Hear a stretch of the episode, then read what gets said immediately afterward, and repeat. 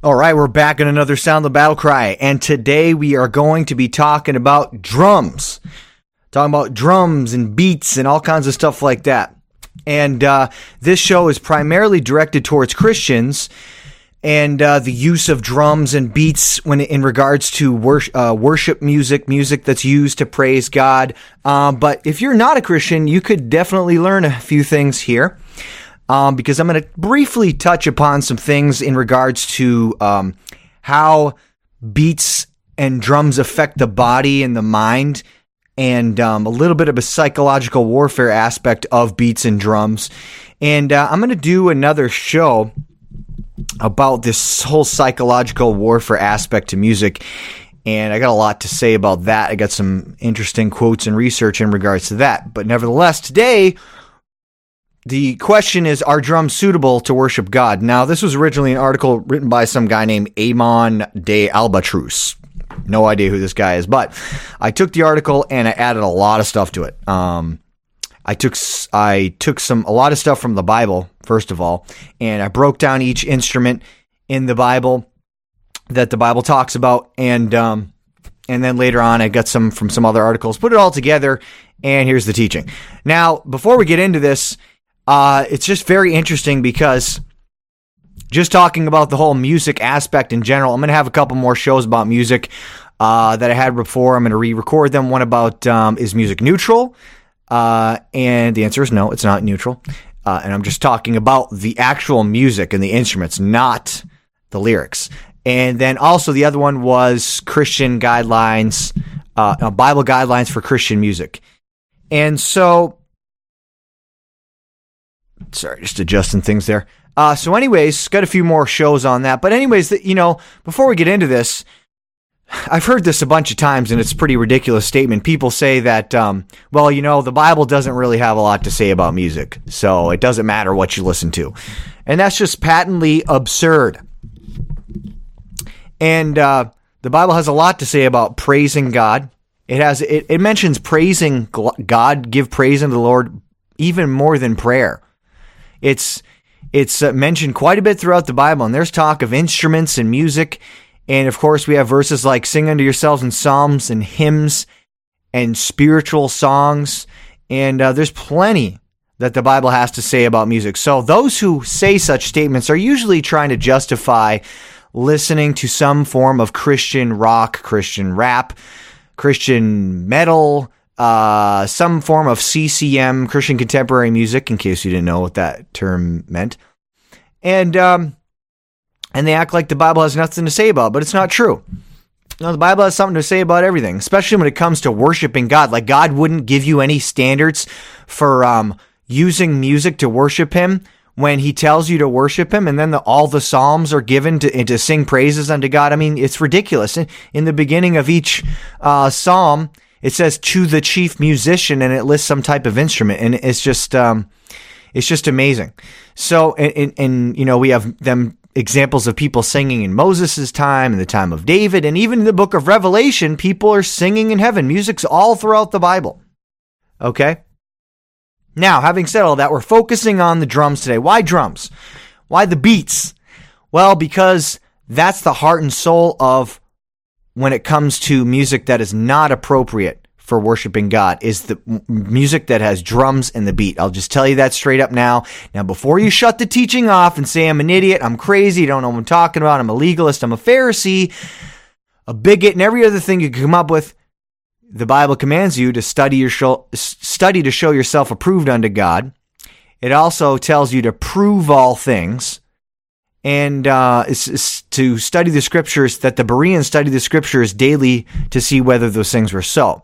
So I'm asking you to study this issue out with me. I have a lot of Bible in here, and I also back it up with science and with experts in music, people who are have been in the industry and are into the in the industry now, famous secular musicians and what they had to say about music and what they had to say about beats and drums specifically. Okay. So this is a very, very important show when it comes to this subject. Okay. So please listen all the way through, watch all the way through, and then you can make your conclusion.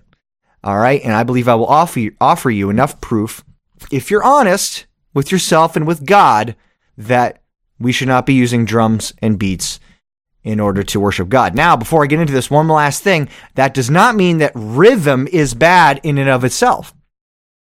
I'm not saying that. I'm saying you can't have any rhythm. It's the overemphasis of rhythm. Okay. So we're going to get into that into the show. But for now, let's get into it. By the way, we're going to talk about dubstep a little bit later. And uh, just in case you wanted to know. All right. Let's get into this. Psalm 98 4 says this Make a joyful noise unto the Lord, all the earth. Make a loud noise and rejoice and sing praise. Now we're going to get to the whole argument about make a loud noise at the end of this teaching for those who think that, well, make a loud noise. That means rock out, man, and, and get a, a drum set and an electric guitar and a giant amp. Get a, get, you know, few full stacks, some amps, and just blast everyone's ears off. Make the loudest noise possible with your, um, with your, your musical equipment. No, that's not what it means. But nice try. The act of worshiping God is defined as this the act of paying divine honors to the supreme being, religious reverence and homage, adoration, or acts of reverence with supreme respect and veneration to perform religious exercises in honor of, to adore, to venerate God. Just a side note uh, very interesting side note about the Catholic Church. They say that they don't worship Mary and they don't worship saints when they kneel in front of their statues and pray to those saints and Mary. And they say, We're not worshiping Mary, we venerate Mary. Well, that's funny because in the definition of the word worship, it says to venerate God. Guess they missed that one. Nevertheless, let's continue. To worship is to formally praise, honor, and declare one's devotion to the supreme God, the creator, governor, and sustainer of all that has been created. Typical acts of worship include singing hymns or psalms, preaching, praying, etc. See, and here's the thing before we continue, uh, most people are only focused on music when they when they talk about worship today, at least most modern day churches, they say, we're going to have a time of worship. And then after that, we'll have a little bit of preaching and fellowshipping and blah, blah, blah. And it's like worship is only associated with music today. But Jesus said, they that worship God, say God is a spirit, and they that worship him must worship him in spirit and in truth. Okay? So there's both aspects, in spirit and in truth. Well, you can worship God not just with music. You can worship God with praying, with giving thanks unto Him. You can with preaching, listening to preaching. When, when you're hearing the Word of God preached, you can be worshiping God by thinking about Him, meditating on His Word. That's reading the Bible and meditating on His Word and thinking about how amazing God is. That's worshiping God. It's not just music. It's not just because you stand there and you wave your arms around. I'm worshiping God, or you you lay down on the ground and you say that you're quote unquote soaking. Okay, that isn't worship. Okay, God actually wants you to use your mind to worship Him actively, not passively. Okay, passively worshiping is usually involved in pagan religions, okay? Because what they want you to do in paganism is to empty your mind. And so they have these things, they have um, things like meditation where you clear your mind, you empty your mind. Uh, in, in, transcendental meditation, Eastern mysticism, and Buddhism, um, and many different things, they have you emptying your mind. We have um, the contemplative prayer and they say repetitive phrases, just like the rosary in the Catholic Church. You say phrases over and over and over and over again, and you're focusing on that one thing. You're not really thinking about anything, but you're using these phrases to empty your mind of any thought. Okay? And that's a dangerous thing because God doesn't want you to do that. When the Bible says meditate, whenever it uses that, it says meditate on thy law all the day and night. He's, he's talking about actively thinking about his word. He doesn't want you to shut your mind off, okay? And a lot of music today helps to shut your mind off and put you in a trance state. That's not good. That is not what God wants. That's what the devil wants, okay? And we'll continue. We're going to learn more, but please stay with me. Okay, here we are concentrating in the worship aspect of music and singing, and, and in particular, to check out if drums are fit instruments as an aid to producing a pleasant sound to the Lord. The musical instruments that are, by the way, we're going to do a study of all the different instruments mentioned in the Bible, okay, to see what the Bible has to say about drums. The musical instruments that are approved by the Bible to produce joyful noise to the Lord are clearly stated in Psalm 150, verses 1 through 6. So let's go to that psalm and let's see what instruments are mentioned. Now, it, it, there's instruments mentioned in a bunch of different psalms and throughout the Bible, but this one lists a bunch of instruments in one verse. Kind of sum, summarizes them, okay? Excuse me. All right. Here we go. Verse 1 Praise ye the Lord. Praise God in his sanctuary. Praise him in the firmament of his power. Praise him for his mighty acts. Praise him according to his excellent greatness. Praise him with the sound of the trumpet. Praise him with the psaltery and harp. Praise him with the timbrel and dance. Praise him with stringed instruments and organs. Praise him with the loud cymbals. Praise him upon the high sounding cymbals.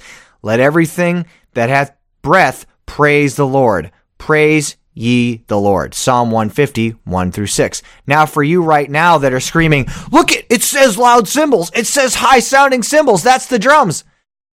Hold on there, buddy. Slow down, because that ain't drums, okay?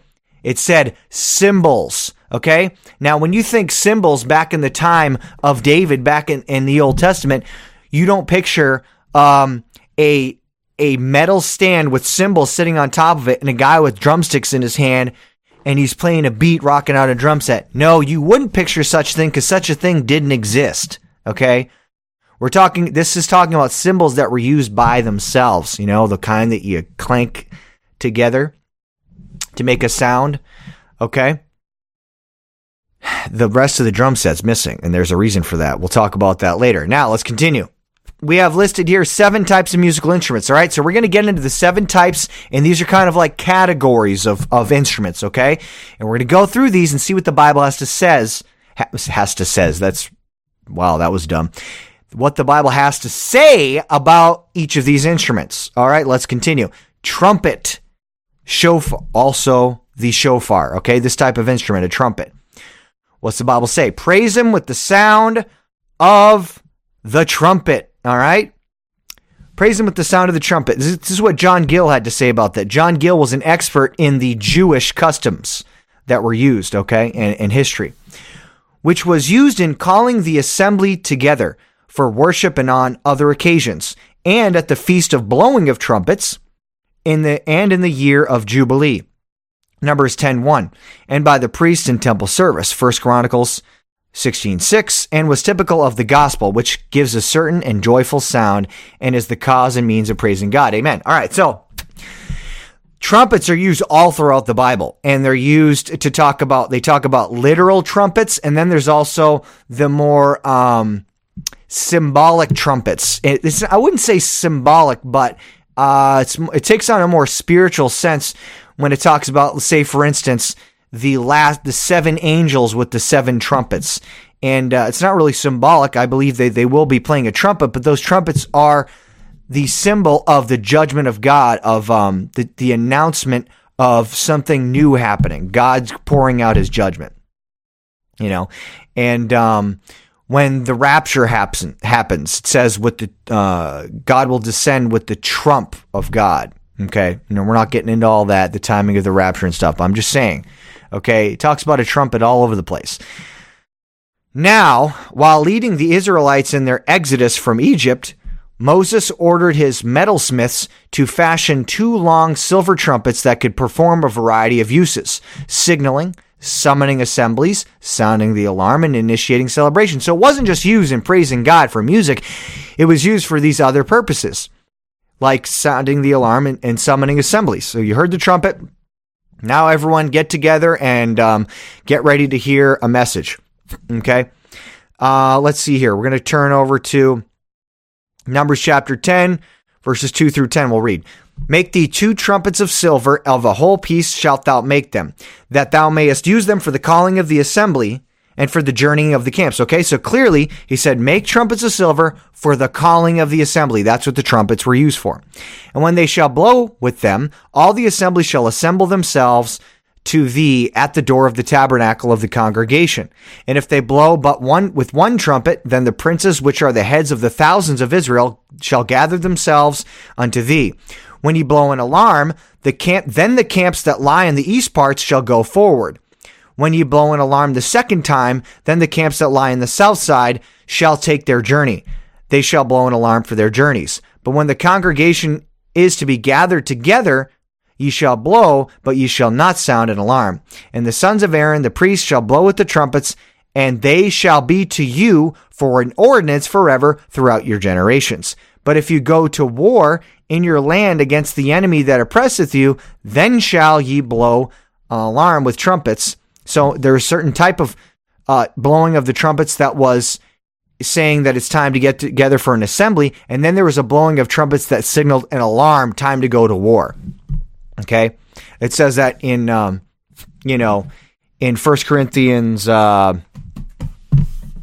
12 or 14, one of those, but it says, if the trumpet give an uncertain sound, how shall they prepare themselves for the battle? Right? So there was a certain sound that had to be made with the trumpet for people to prepare themselves for the battle. Okay, so, and it shall be, they shall blow an alarm with trumpets, and it shall remembered for the Lord before the Lord your God, and ye shall be saved from your enemies. Also in your day of gl- your gladness, and in your solemn days, and in the beginnings of your months, ye shall blow with the trumpets over your burnt offerings, and over the sacrifices of your peace offerings, that they may be to you for a memorial before your God. I am the Lord your God. Okay? So, we're going through these instruments, and the Bible talks about trumpets, and so far, nothing bad about trumpets. Nothing wrong with using a trumpet and a use for different purposes. And that's pretty much the end of that. All right, let's go on to the next one psaltery and harp. Okay. First of all, you might thinking, what is a psaltery? Well, we're going to explain that. We're going to study that. Okay. Turn over to Psalm 33, verse 2. Psaltery. These are basic. We're talking about stringed instruments. Okay. So that's why it says psaltery and harp. Praise the Lord with harp Sing unto him with the psaltery and an instrument of 10 strings. So there, there it is. These are different types of stringed instruments. Okay. Most scholars say that this was a stringed instrument, but that may not have been the case according to John Gill. Okay. So this is what he says to which Psalms were sung. The name of this instrument is in the Hebrew language Nebel. The account which Josephus gives of this and of the former is the harp is extended with 10 strings and is plucked with a quill.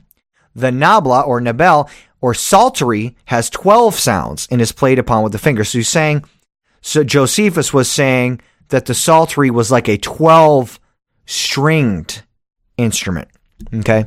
But it seems from Josephus that it was not a stringed instrument, but had holes and those 12. Okay. So he was saying, excuse me, he was saying that it was like, a, um, kind of like a pipe because it had holes for your fingers. But it could have been a uh, a mix, and besides, it was dis- it is distinguished from the instrument of ten strings, Psalm ninety two three, and it was in the form of a bottle from whence it had its name. Okay, so it could it could have been a combination of um, a piped instrument that had holes on it, twelve different holes on it, and um, or like it said here, instrument with how many said ten strings sorry, 12 strings.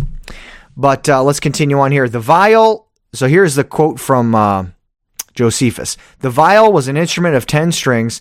It was played upon with the bow. The psaltery had 12 musical notes and it was played upon by the fingers, okay? That's pretty much all he says about it.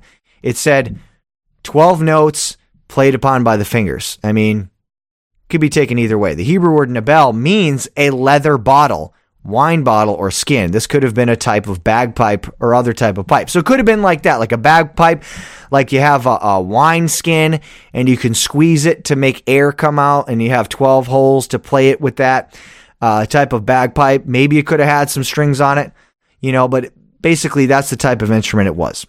Okay. Now I tend to think it might have had some strings on it because it's included in between two other instruments that have strings. Praise the Lord with the harp sing them with with the psaltery and an instrument of ten strings. So you got a harp with strings, ten and an instrument of ten strings, and then in between is the psaltery. So, anyways, I think it most likely had strings on it. Now, let's move on to the next one. Harp. The harp Kinnor. This is a well known stringed instrument employed commonly in sacred music. It is often mentioned as having been used to express the pious feelings of David. Psalm 32 2, and then some other ones, Psalm 43, Psalm 49. It is early mentioned as having been invented by Jubal. Go back to Genesis chapter 4, verse 19. And Lamech took unto him two wives. The name of one was Adah, and the name of the other Zillah. And Adah bare Jabal. He was the father of such as dwell in tents, such as have cattle. And his brother's name was Jubal. He was the father of all such as handle the harp and organ. Okay, so these instruments were around for a long time. This is all the way back in Genesis chapter 4, okay? Um, all the way back to very close in generation to Lamech, okay?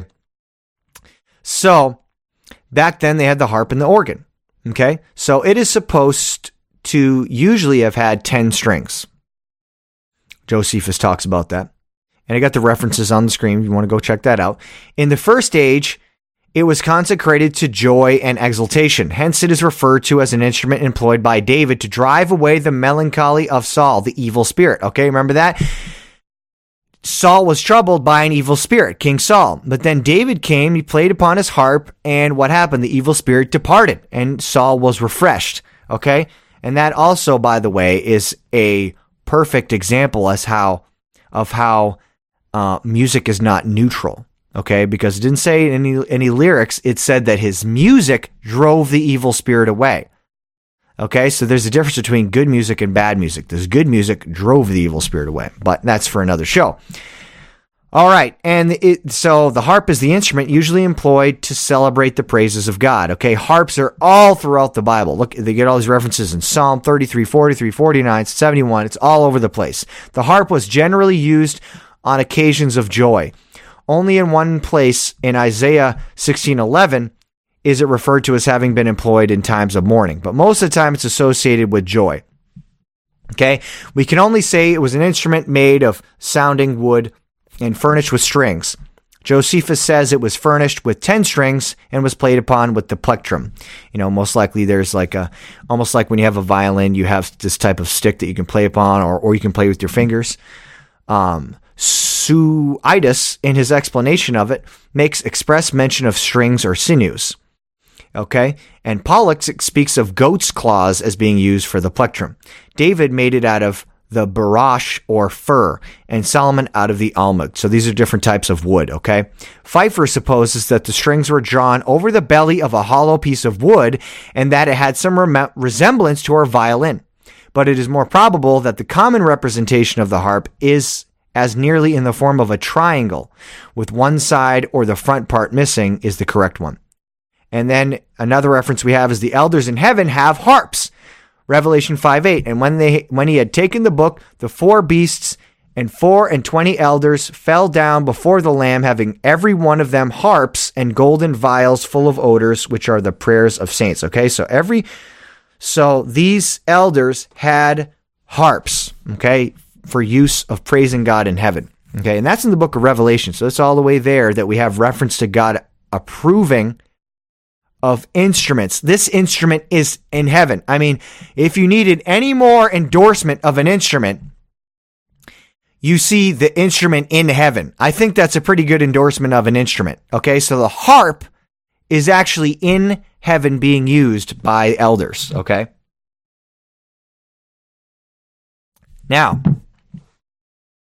what the harp is not and what the te- what the stringed instrument is not. It is not an electric guitar. Now, how can I say that? What do you mean? Uh, in, as far as an acoustic guitar goes, I don't see a problem with that. It is an in- it is a stringed instrument. I don't see any problem with the acoustic guitar, a banjo, a a lyre, a uh, what do they call it? Uh, a dulcimer, anything like that. Any type of stringed instrument, I don't see a problem with it at all. Bible clearly talks about different types of stringed instruments. The problem I see with the electric guitar is two major problems, okay? Number one is the distortion. Okay. When you have distorted, uh, you can use different pedals to create distortion. You can use, you plug them into your amplifier, you plug it into an amp, you use distortion. And now you're taking something that has a natural sound that is caused by the plucking of the string, you're distro- distorting it and you're creating dissonant sounds. what is dissonant? Dissonance is something that's distorted. It's it's something that is not beautiful, not appealing to the ear. Um, and, and it goes against the sense of melody. And the Bible talks a lot about melody. Okay. And we're going to talk about later in the, in the study here about dissonance and how dissonance actually um, causes affects the mind and causes a, a response and an adrenaline dump and a fight or flight response and sort of like an animal that's under attack okay? And um, it's not good. And the second problem with the electric guitar and stuff like that is that the volume can be turned up so incredibly loud that it's much more louder than any type of instrument that would have been played back in the Old Testament in, in Bible times it, it, with simply just putting strings over something. There's no way they would have been able to get as loud as a big amp with, with an electric guitar plugged in it.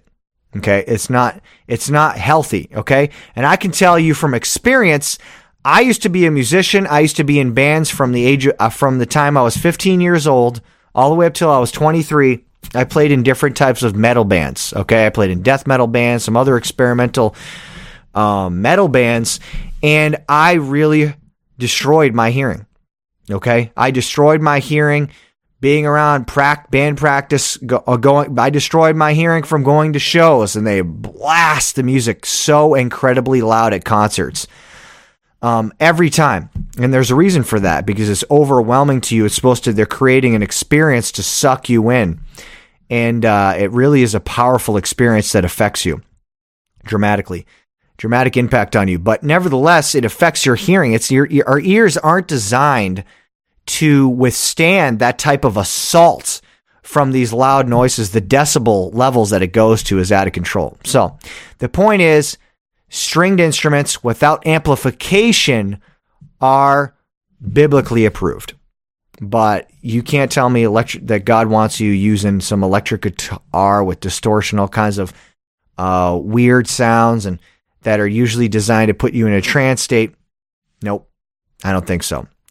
And um, yeah, so that's it for that. And, oh, and then one more thing too. When it comes to the piano, technically, the piano is a stringed instrument because inside the piano, if you don't know, uh, there are a series of strings that have been tightened under there. And whenever you hit a piano key, there's a hammer in there, and the hammer comes down and it hits a string, and that's what makes the sound. That's what makes the different musical note. So technically, you're just using your fingers to make these hammers hit the different strings. So you are, when you're playing a piano, you are using a stringed instrument. So there's nothing wrong with the piano. Uh, the piano has kind of become like the standard instrument for most churches today. Um, that's like the only instrument that they use. And some churches, I think, get pretty legalistic about it, and they're like act like the the piano is the only God ordained instrument for churches. Um, you can't show me that in the Bible. You can't even show me a piano in the Bible. Okay, um, but like I said, it's a stringed instrument, so that's fine. But don't act like if you use acoustic guitar or a dulcimer or a banjo or some other thing, then all of a sudden now you're a heretic uh, and you're a compromiser. That's that's pretty ridiculous. Okay, as long as you stick to the the instruments in the Bible, you're fine. And as long as you're making a proper noise to the Lord, then that's fine as well. And we'll find out what that is later. All right, let's continue on here. Timbrel. All right, we're on to the timbrel. What is a timbrel? Timbrel, let them praise his name in the dance. Let them sing praises unto him with the timbrel and harp. Psalm 149, verse 3. Okay? So, what is a timbrel? Timbrel is a handheld mini drum that resembled a tambourine. Okay? So, this is a tiny thing. This isn't a full fledged kick drum or bass drum with the big boom, boom, boom, boom. Okay? That's not what we're talking about here. And that's very important because we're going to get into that. But this is a handheld mini drum resembling a tambourine. The tambourine consists of wood or metal shell. Okay, it's like a circle ranging from two to three inches in depth and seven to 12 inches in diameter. Okay, so you got a circle. And uh, tambourines usually have one or two rows of jingles, sometimes small bells mounted in pairs in the shell. Okay, sometimes you get these like, it looks like mini cymbals lining all around the tambourine or little bells. And when you shake it, it makes a sound, a jingling sound. Okay. Now, the primary sound from the instrument comes from the jingles, not the head. Although the technique of drumming on the head can be used to great effect. Moses' sister Miriam played one to celebrate the crossing of the Red Sea in Exodus 15:20. Okay, if you turn over to there, it says this, and Miriam the prophetess, the sister, by the way, that word prophetess doesn't always mean someone that is a preacher, okay? And the Bible clearly uses the word prophesy also in regards to singing and playing music, okay? That's very important when it comes to the issue of women preachers, but that's a separate issue, okay? You got any questions about that? Send me an email, okay? But I just had to mention that. And Miriam the prophetess, the sister of Aaron, took a timbrel in her hand, and all the women went out after her with timbrels and with dances. And Miriam answered them, Sing ye to the Lord, for he hath triumphed gloriously. The horse and his rider hath he thrown into the sea. Now, it says, Miriam went, and all the women went out after her with timbrels and with dances. So Miriam was directing the women. She wasn't directing the men. That's very important when it comes to that whole context, okay? Anyways, they were using a timbrel, were they not? Yes, they were. It was a percussion instrument, but was carried by women, so it was small in size, nothing like the huge modern band drums, and its sound would have been not. It would have been not ear. That's a weird structure of that sentence. Sorry about that. Would not have been ear deafening. Okay, would have been this giant boom, boom, boom instrument. Okay, that's not what it was. Okay, got a little seven to twelve inch circle and you're and they hit it. They got a little something to keep time, keep rhythm with some some jingling in there, and they're hitting that, and that's what it makes. Okay, it's to keep time, keep the rhythm. Like I said, there's nothing wrong with the percussion and the ri- the rhythm. Okay, but when it comes to overemphasis on the rhythm and the very loud bass drums, then there begins to be a problem. Okay. Now let's go to tabrets because there's timbrels and tabrets mentioned in the Bible. What's a tabret? The difference between a tabret and timbrels is that timbrels are associated with praising God, while tabrets are associated with praising man, especially except for when tabrets were a part of Lucifer before his fall, okay? This is very interesting. I studied this out for a little while. I was trying to figure out the difference, and this is what I found. All right, so let's look at this. Genesis chapter 31, verse 27. There's other instances, other verses we could go to, but these are just what we're going to give for now. Genesis 31, verse 27. Wherefore didst thou flee away secretly and steal away from me, and didst not tell me that I might have sent thee away with mirth and with songs, with tabret and with harp? Okay. So that's talking about the praise of a, a man. Okay and they were using tabrets to praise this man. Other times it was talking about praising Solomon and some other men. It's always uh, music used to praise a man, and they're using a tabret. Uh, and then, and, and here's another one in um, 1 Samuel 18:6 and it came to pass as they came when David was returned from the slaughter of the Philistines that the women came out of all the cities of Israel singing and dancing to meet King Saul with tabrets with joy and with instruments of music 1 Samuel 18:6. Again, that's they're using tabrets to praise a man. But timbrels were used to praise God, okay? And you can go look back the mention of Lucifer. We're going to go to that in one of the next sections, but Lucifer had tabrets in his body. And it's interesting that he had tabrets in his body, and then after he fell, tabrets were just used in the praise of man. Just just a coincidence, I guess, right? All right, let's move on here. Um, we do have some more about stringed instruments. I guess I have that in there, but um, we'll just go through that real quick. Stringed instruments. Just to put a cap on that.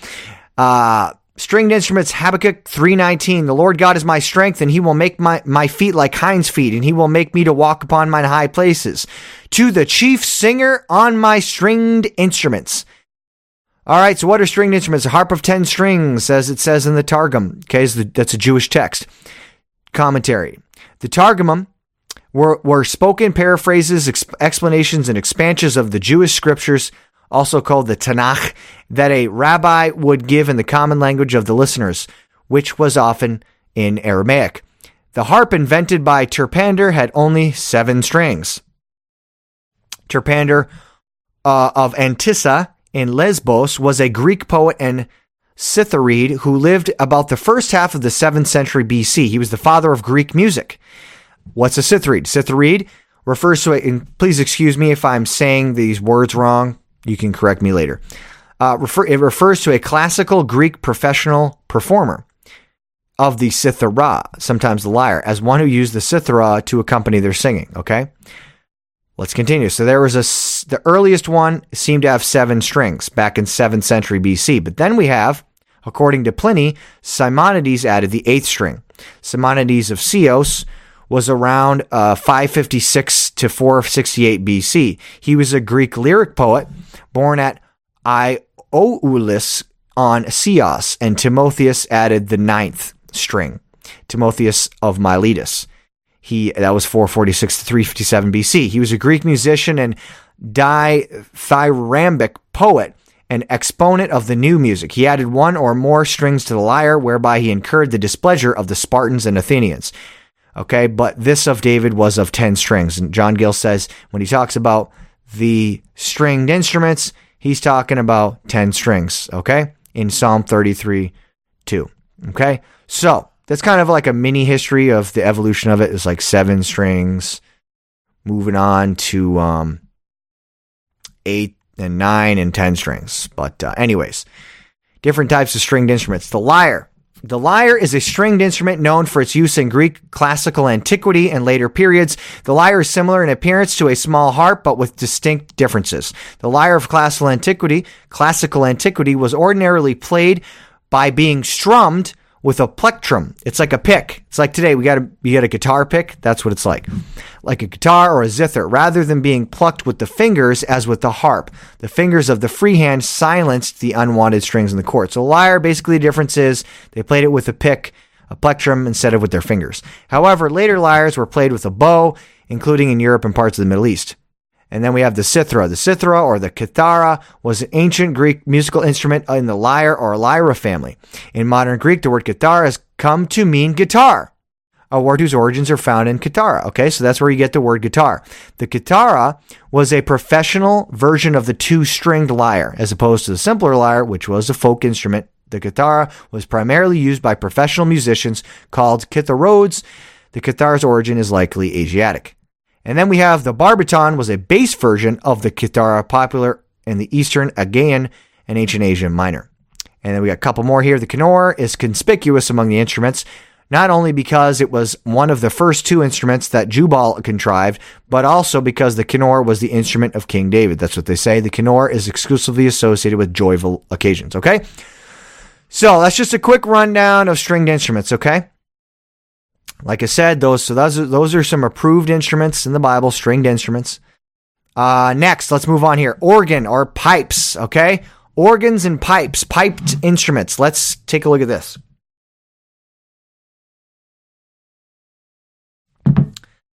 Pipe conveys the idea of a flute bored through with and furnished with holes. So it's like a flute, okay? A simple shepherd's instrument, probably single reed and apparently widely used. The people piped with pipes when King Solomon was anointed by Zadok the priest. 1 Kings 140. Uh, let's go to the reference. Starting verse 39. And Zadok the priest took a horn of oil out of the tabernacle and anointed Solomon, and they blew the trumpet, and all the people said, God save King Solomon. And all the people came up after him, and the people piped with pipes and rejoiced with great joy, so that the earth rent with the sound of them. Pretty loud. Okay? And uh, that was when but that wasn't every day that they're playing this earth-rending sound it was when they made solomon king it's a pretty big occasion okay uh, if you think you're supposed to listen to earth-rending music every day, you're out of your mind. All right. Now, Lucifer had pipes built into his body. All right. Check this out. Ezekiel 28 is a description of Lucifer before he fell and became the devil and Satan. All right. Thus saith the Lord God, starting verse 12. Thus saith the Lord God, Thou sealest up the sum full of wisdom and perfect in beauty. Thou hast been in Eden, the garden of God. Every precious stone was thy covering. The sardius, the topaz, the diamond, the beryl, the onyx, the jasper, the sapphire, the emerald, and the carbuncle, and gold. The workmanship of thy tabrets and of thy pipes was prepared in thee in the day that thou wast created. Thou art the anointed cherub that covereth, and I have set thee so. Thou wast upon the holy mountain of God. Thou hast walked up and down in the midst of the stones of fire. Thou wast perfect in thy ways from the day that thou wast created till iniquity was found in thee. Um, okay, so clearly we have instruments, musical instruments that were created in Lucifer in his own body, because it says these pipes were prepared in thee in the day that he was created. Tabrets and pipes. So we get the tabrets is the rhythm, pipes is the melody. Rhythm and melody make the essential elements of music. Okay. So Lucifer was designed to be not only over music, but he was actually an instrument, instruments in his body that were supposed to only be used to do what? To praise God. That's what they were used for. Not to praise anyone else, any created being, but to praise God. Amen. Now, when Lucifer fell, what do you think he did? He, you think he knew a little bit about music? Yes, he did. What do you think he did with that music? He used it for evil purposes. And now since Satan knows about music, he is able to use it to manipulate people. And he has also been using it to try and seduce Christians and professing Christians in order to make them think that they can use certain types of corrupted music in order to use it to praise God. Lucifer knows exactly what he is doing. That is why the devil is trying to appeal to your flesh. That's what he's doing with this music.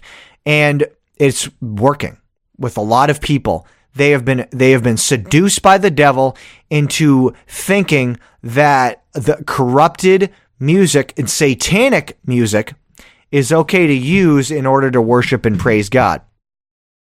Okay, he knows exactly what he's doing. And uh, if you don't think that he's doing that, well, you just don't believe in the devil.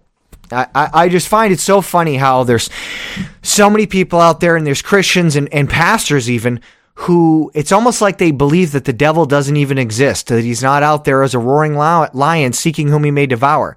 Uh, they believe it in a in a sort of a mental assent kind of a way. They believe it in a conceptual way. Yeah, I believe in the devil, but they don't actually bring it home and get down to where the rubber meets the road and say, "Hey, look it. Here's one way that and one uh, thing that the devil is using to try to attack us and seduce us." They won't actually call that out and say, "Hey, that's the devil doing that." They don't ever want to bring it up. Why? Because they're scared. Or they don't believe it. They don't have faith and they don't actually believe what this Bible says. See, that's all it takes is taking the word of God literally and actually really believing what it says. Okay? Now, having said all that, uh, let's look at something else here about the modern versions of the Bible. Okay? And that I keep, you know, a lot of my teachings, I bring up the Bible version issue because it's a very important issue. Very, very important foundational issue, which Bible you're using, because that's where you get all your doctrine from.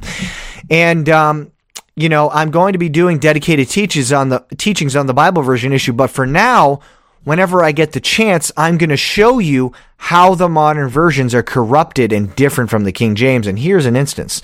Okay. So other Bible versions take the musical instruments out of Lucifer completely. Okay. Let's look at a couple right here. In the NIV, it says this, and this is in the same verses that I read about Lucifer in Ezekiel 28. This is what other versions say. NIV says this you were in Eden, the garden of God. Every precious stone adorned you carnelian, chrysolite, emerald, topaz, onyx, jasper, lapis lazuli. Oh, that's much easier to understand, isn't it? Right? You know, the modern versions say it's easier to understand. Um, Lapi- lapis lazuli. That's so much more easy to understand than sapphire, right? Yeah. Turquoise and beryl. And then listen to what it says. Your settings and your mountings were made of gold. On the day you were created, they were prepared. Okay, so instead of saying, the workmanship of thy tabrets and of thy pipes was prepared in thee in the day that thou was created, it says, Your settings and your mountings were made of gold. So, settings and mountings, a little bit different than pipes and tabrets. So, which one is right? Because they both don't say the same thing. How can you try and say that all Bible versions say the same thing as, oh, they basically say the same thing? They don't change doctrine. Well, guess what? It does change your doctrine of what the Bible teaches you about Lucifer when one says he has musical instruments built into his body and the other one doesn't. That's a pretty big difference. Let's look at another translation ESV, the favorite of the modern day Reformed Calvinist guys. You were in Eden, the garden of God. Every precious stone was your covering. Stardust, topaz, diamond, beryl, onyx, sapphire, right? The carbuncle, all that stuff. And then what does it say? And crafted in gold were your settings and your engravings. On the day you were created, they were prepared. Okay? So instead of pipes and tabrets, what does it say? Your settings and engravings. Your settings and your mountings. Here's another one, the New Living Translation. You were in Eden, the garden of God. Your clothing was adorned with every precious stone. And it lists them all, right? my favorite, the pale green peridot and the white moonstone. Where did they get this junk, dude? All right, and then what does it say? All beautifully crafted for you and set in the finest gold. They were given to you on the day you were created. So they completely take that out. All beautifully crafted, set in the finest gold. Nothing about musical instruments. Completely taken out. And let's look at one more. Your favorite modern day Bible translation, the Message Bible. You had everything going for you. You were in Eden. You were in Eden, God's garden. You were dressed in splendor, your robe studded with jewels, carnelian, peridot, moonstone, all that stuff, right? And then it was to say, all in settings of engraved gold. A robe was prepared for you the same day you were created. Once again, nothing about musical instruments, okay? Nothing. So, there you go. The modern versions take out the musical instruments out of Lucifer. Pretty interesting there. But the pipe was in Lucifer's body, and um, if you have the King James Bible. Now, a couple more points here. Pipes are associated with praising man or people who are judged by God. Okay? So, pipes don't really have too positive of a context in the Bible. Generally used with praising man or with people who are judged by God. The flute is only mentioned in association with the worship of Nebuchadnezzar's image. Okay, remember they said when all the music plays, everyone bow down and worship the image that Nebuchadnezzar created. Well, one of the instruments mentioned was flute. Okay, it doesn't mean all the instruments that were mentioned were bad. It's just that that was the only mention of it. Okay, and uh, pipes. And then after the fall of Lucifer, we can see that God does not use tabrets and pipes for his praise. Okay, we don't see pipes being used. And then it makes sense. And here's another negative association with pipes. This is why I caution the use of pipes. Makes sense why Pan is always playing his pipes, and this is associated with the Pied Piper. Led Zeppelin talked about the Piper calling you to join him. Okay, so Pan always has pipes. Pan is a pagan god. Okay, this half goat, half man god who's a disgusting pervert, evil devil. Uh, it's, it's basically a, is is a representation of Satan. And um, Aleister Crowley worshipped Pan. He actually did a ritual to summon Pan, Pan and uh, he took another guy with him up in this room.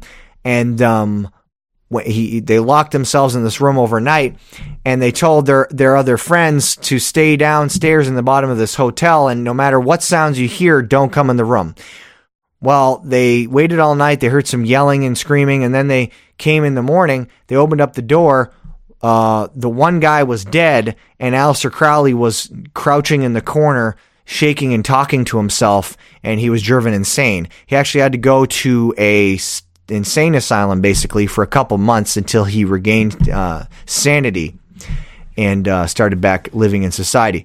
So that was the summoning of Pan. Also, the um, the his secret society that he belonged to, which still exists today, the OTO Ordo Templi Orientis, which is a totally satanic um, uh, organization. It's based on on Aleister Crowley's religion, the of Thelema. Thelema is the Greek word for will. They worship the will. And anyways, they um, they have something called a hymn to Pan that they wrote, and so like Pan is one of the false gods that they worship. Um, it's it's a they're a bunch of wicked people who who use uh, sex magic. is disgusting. And anyways, they worship Pan. And in one in one part of the actually of the hymn to Pan, it's, he says they say something like uh, what is it? I rave and I rip and I rape and I rave. And so it talks about Pan raping. So great character. And then you have Pan in, in movies like um, the new the newer version of the Chronicles of Narnia. They put Pan in there, and he seems like a uh, a pedophile around some little kid. And then you have Pan's Labyrinth. Pan is is absolutely evil god, but he always has this flute with him, right? Pan's flute. And then you have the Pied Piper, which is a very similar character. Not going to get into the whole story about Pied Piper, but basically the different variations of the story. Supposedly there was a bunch of snakes in this town, and they wanted to come, uh, the Pied Piper to come and and drive the snakes away. So he came and he drove the snakes away with his music but then they didn't pay him the gold or whatever they uh, they said they were to pay him. So for his revenge, he played his pipes and he led all the children out of the town and he took them away to his land. Some say he took them off a cliff and killed them. And, but anyways, he stole the children away from town. The basic point of it is the story of the Pied Piper. He's always associated with stealing the children's hearts, captivating the children with his music, and leading them away from their parents out of the, the safety of their village. Okay, that's the concept concept of Pied Piper. Now, Led Zeppelin talked about the Piper in their song "Stairway to Heaven."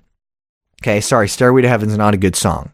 Um, by the way, uh, Led Zeppelin was did um, follow Aleister Crowley, uh, the the guitarist of Led Zeppelin. Jimmy Page bought a house that Aleister Crowley used to live in called Boleskine over in Loch by Loch Ness in uh, Scotland. Okay, he moved into his house because he was a t- disciple of Aleister Crowley, studied his stuff. Well, anyways, they uh, wrote the lyrics to the song, and in the song, he says, Robert Plant wrote, The Piper is calling you to join him. Okay? Who's he talking about? The Piper, the Pied Piper. What is it a reference to? Satan. Song about Satan. Okay? So that's another reference to the, this type of character, this archetype that Satan is represented as, as the Pied Piper that leads children away, especially with the power of music. That is how Satan operates, okay? Music is one of his major weapons that he uses to entice people, especially children and teenagers. He goes after them with the music, okay? I'm trying to warn you of the dangers of allowing your children to listen to bad music. It is extremely dangerous. Trust me, I know from experience. I was sucked into bad music from a very young age. Okay. I started off with the hard rock and then it got heavier into heavier metal. And next thing I knew, I was in full blown death metal, guttural, crazy stuff. Okay. Now, even if you're into the regular rock stuff, it's still totally satanic. And uh, we could get into the whole a- other aspects of their connections to the CIA and psychological warfare and um, the whole Project MK Ultra. I mean, there's the connections are all over the place when it comes to rock music. Okay? In the 60s and the 50s and everything that came out of there. I mean, I could just go on and on about that stuff. But, and I have all the proof for it all the proof, documented evidence, and I will talk about it one day. But I'm just letting you know right now, this stuff is dangerous. And one of the most dangerous things about this is the beats and the drums. That's what we're talking about. But today, I'm just telling you about the pipes. I don't really see very much positive reference to pipes in the Bible. Okay? Maybe that's why they always start you off in school with the recorders so we can all torture each other with those horrible sounds that come out of the recorders. Um, I think that's why they did it because because recorders are satanic. Okay, I was joking about that, but still, They are awful. All right, let's continue on to organs. Organs, and we're not talking about the liver and the kidneys. We're talking about an instrument, the organ. All right, Psalm 150, verse 4 Praise him with the timbrel and dance, praise him with stringed instruments and organs. What are organs? Which have their name from the loveliness of their sound. These are of ancient original and use and were not of the same kind of those in use now, which are much later invention. The word is derived from a verb meaning to breathe, to blow, and would be applicable to any wind instrument. It here represents the whole class of wind instruments. The organ was the other t- instrument mentioned in Genesis 4:21, and his brother's name was Jubal. He was the father of all such as handle the harp and organ, Genesis 4:21. Okay, so not a lot about organs in the Bible, but um, as far as like, is it bad or good?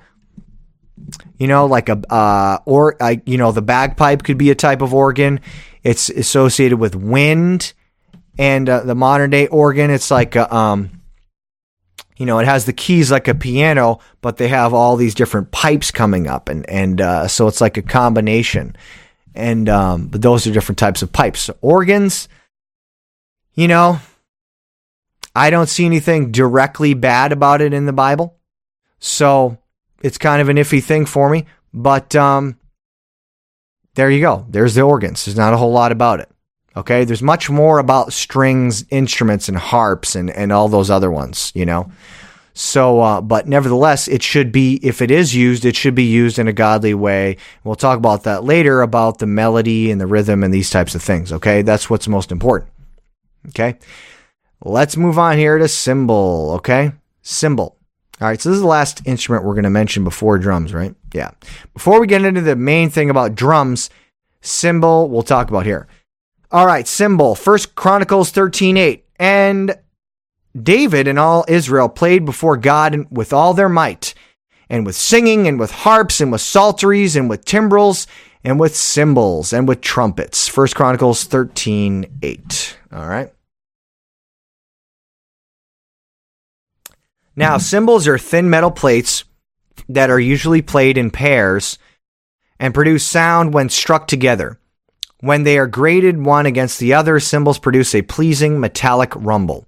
The technique used when a single cymbal is called for is produced by striking it with the drumstick, or you roll it with the soft mallet, okay? And um, that's with one cymbal. The only permanent percussive instrument in the temple orchestra was the cymbal, okay? In the Holy Scriptures, the use of cymbals is solely confined to religious ceremonies, okay? Let's look at this Psalm 150, verse 5. Praise him upon the loud cymbals, praise him upon the high sounding cymbals. The loud cymbals were of a large diameter than the high pitch sounding were of two handed cymbals. So if you don't know, the high sounding cymbals are smaller uh, when a cymbal is smaller, it makes a more higher pitch sound. When they're bigger, it makes a much lower pitch sound, just in case you didn't know that. The high sounding cymbals are much smaller and played by one hand, the cymbals being attached to the thumb and middle finger, respectively. Uh, okay, so that's just basically that about the cymbals. It wasn't part cymbals that weren't part of a drum set with toms and a snare and a kick drum and and all this other stuff. I didn't say anything about that. It's just the cymbal. Okay, so you can't apply cymbals to a drum set and a rock band. Okay, to make that leap is ridiculous. And if you try to use that argument, you are ridiculous. you are ridiculous. And you just want to justify yourself. You say, see cymbals, therefore rock band. Look at cymbals, therefore drum set, modern day drum set and rock band. You're making this giant logical, illogical leap. It makes no sense. And you only want to do it to justify your music because it's an idol to you and you like it more than you care about what the Word of God says. That's just the reality of it. That's why you're trying to justify yourself, okay? Instead of just agreeing with what the Bible says, conforming yourself to it. And if you're wrong, that's okay. Hey, it's okay if you're ignorant. It's okay if you're wrong. Just repent of it, put it behind you, and now do what's right. That's all I'm asking. That's all God asks. Okay? When you know the truth, respond to it. Okay? When you hear it. All right, so let's look at this. We got a chart right here. Let's look at this chart. A summary of singing and using of musical instruments in Psalms is tabulated below. But by the way, the number one instrument used in the Bible is the voice. Okay. You can never go wrong with the singing. Okay. The acapella. Uh, obviously, there's some weird styles of singing, but generally speaking, using the voice, if you only use the voice, you're absolutely safe, pretty much safe. And um, though that's talked about more than anything else in the Bible, over here we have all these references in the Psalm about singing using the voice. The most by far of any instrument is the human voice. Then after that, we have harps, and psalteries almost as much as mentioned. And then a little bit less, we have timbrels and trumpets. And then only one reference to the cymbal in Psalm 150. And then drums, like the toms and the bass drum, nothing. Zilch. Not one reference in the positive. Okay? None. That's very significant because you would think if it was okay and with the such focus that churches have today, they have to have a drum set. They have to have that as the central aspect of what drives the music and then the band and uh, drives the worship service. You know, it all comes back to the drums. You would think there would be a lot more references to drums in the Bible for them to put that much emphasis on it. But guess what? There's none. There's absolutely none. Okay? And we're going to move on here and we're going to talk about drums. Just a little a little word before we get into that. Reference to singing only is far more present than also with instruments. There is with other instruments. There is no reference to actual drums except for timbrels and tabrets, which are not the same size as full size drums. Among the groups of instruments, the most primitive is undoubtedly the percussion instruments. It is interesting to note that the first two instruments that the Bible mentions are not percussion instruments, but harp and organ, both used to make melody. Perhaps the reason that underlies this situation is the ambiguous nature of percussion, percussive instruments. While the stringed instruments and the wind instruments are meant specifically for making music, percussive instruments often blur the line between religious function, music, and dance. To note that the more beautiful music ever written by man makes no use of drums, that is classical music. Modern music is far of far inferior quality, makes extensive use of drums, perhaps to confuse the issue and to cover up bad playing and poor melody. Music has to be in tune with the harmony of God's creation.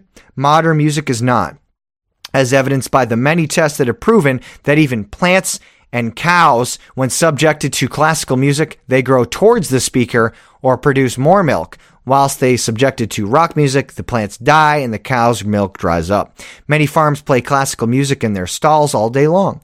Recently, they have found that playing classical music into the vines produces better grapes and also keep vermin away. Now, I don't endorse every piece of classical music uh, because uh, a lot of those classical composers, I know this is going to be a controversial statement, but I'm just going to blurt it out there anyway.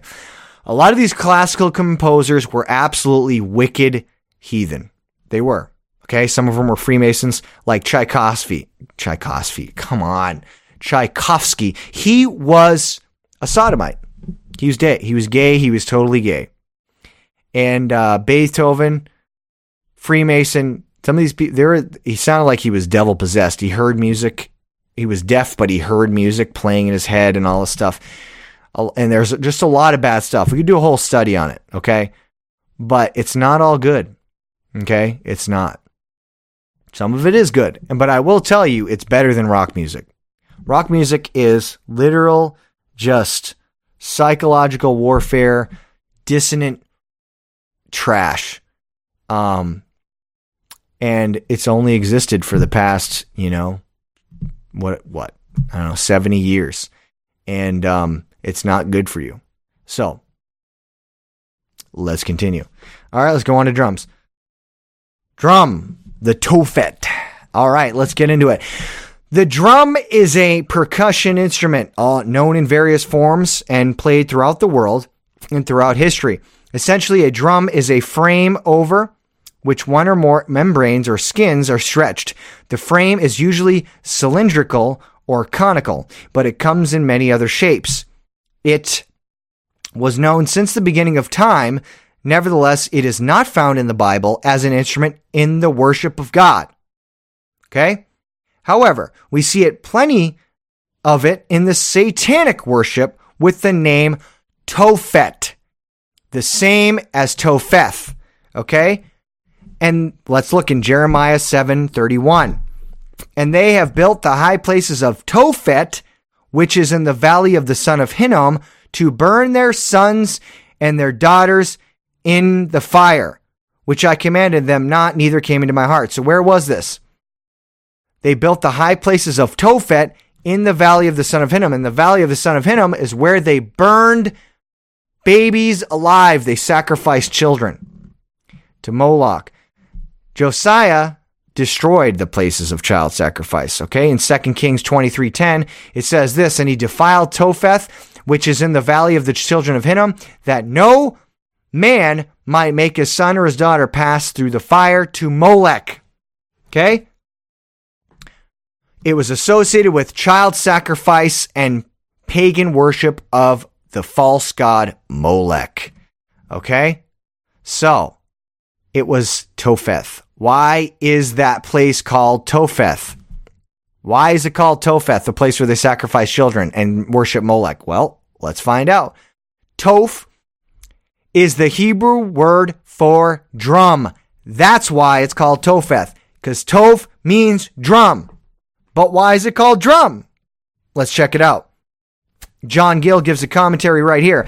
And he defiled Topheth, a place so called as is generally thought, from the beating of drums in it, that the shrieks of the infants sacrificed here to Molech might not be heard by their parents.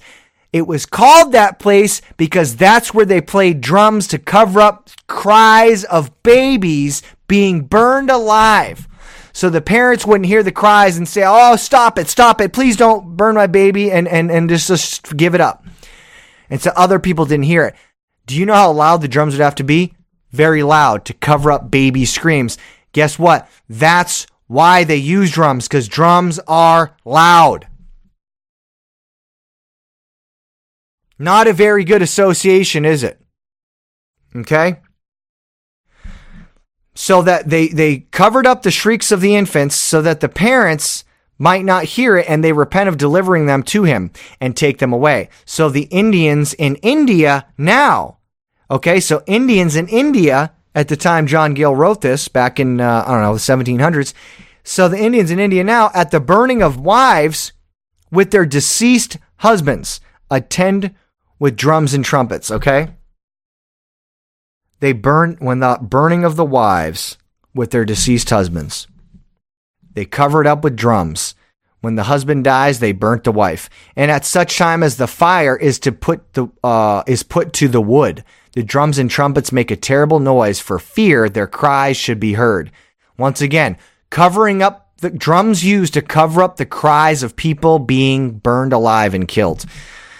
Uh, Isaiah 30 and 33 and Jeremiah 7 31, that this he defiled by casting any sort of filth or unclean thing into it in contempt of the idolatry there committed. Talking about um, uh, other kings like King Josiah when he defiled their altars and to alienate the minds of men from it. Okay. So there we have the association with drums covering up the cries of people and, and babies being sacrificed to Molech. And here's another thing John Gill says there is some agreement between this account of Jarchi and that which Diodorus Siculus gives of Saturn, to whom children were sacrificed by the Carthaginians, who he who had, he says, a brazen image of Saturn, which stretched out his hands, inclining to the earth, so that a child put upon them rolled down and fell into the chasm fold of fire. They got an open belly, which is similar to the Moloch worship, and it had a fire in it. And they put the baby on the hands, it rolls down the arms into the belly of fire, and they burn the baby alive. Okay? And the Carthaginians were using this drum too to cover up the screams. Carthaginians are infamous, infamously known for sacrifice, doing human sacrifice. Uh, here we go. Moloch was the god of the Ammonites, portrayed as a bronze statue with a calf's head adorned with a royal crown and seated on a throne. His arms were extended to receive the child victim sacrificed to him. Moloch was a frightening and terrible demon covered with mother's tears and children's blood. When a child was sacrificed to Moloch, a fire was lit inside the statue. The priest would beat, then beat loudly on drums and other objects so that the cries of the roasted baby would not be heard. Such was the use of drums. The large frame drums were never used in the worship of God. The nearest thing resembling a trum, drum was a timbrel or tabret, similar to a tambourine, but these were handheld, making light sounds, not deep, loud sounds. Big, big difference. And guess what? The bass drum, the big toms, that's the same thing as the the artificial beat that is made using a drum machine or a synthesizer or whatever used to make artificial beats in hip hop and dubstep and pop music and stuff like that. Same thing. Same. Same thing. Trance music, hard house, doesn't matter what it is. It's that deep bass sound that is, is used to appeal to the flesh. And we'll get into that later. But that's the association with drums. That's why you don't see it being used in association with worshiping God in the Bible. You don't see it. There's no evidence for it whatsoever. Okay. Okay. Now, let's see here. Uh, yeah, we're going to get into this next section. Okay. So before we get into this next section here, that's, that kind of completes the study of the different instruments mentioned in the Bible. We studied each instrument mentioned in the Bible and what the Bible has to say about it. Okay. And so far, we have a clear understanding that most of the instruments, the number one instrument mentioned in the Bible is the human voice. That's the best one to use in praising God. Then after that, it would be the stringed instruments, um, the stringed instruments, the trumpets, and then the organs and the the, you know the the timbrel, the tabrets, and the cymbals. Those are lower down in the list, and then there's no mention of drums except with the tophet, which is used in connection with covering up baby screams. Okay, not a good association. Okay, so very clearly, right off the bat, we have a Bible study that we did that is breaking down all the instruments used in the Bible, and we don't see the modern day drums being used to worship God. The closest thing we get to is the tabrets and cymbals, but not the bass drum. Okay? That loud, deep, thundering sound. We don't have it. Okay? And um, so we're gonna get we got a bunch more stuff to get into how the beat appeals to the flesh the association with pagans using uh, drums to communicate with spirits. Uh, we're going to talk about dubstep and, and psychological warfare and death metal a little bit and uh, the drums and, and, the beats and what rock musicians have to say about beats. We've got a bunch more stuff to talk about, okay? So we're going to take a quick break. We're going to come back and we're going to cover all that stuff so we get a nice, thorough study on drums and beats, all right? So we'll be right back.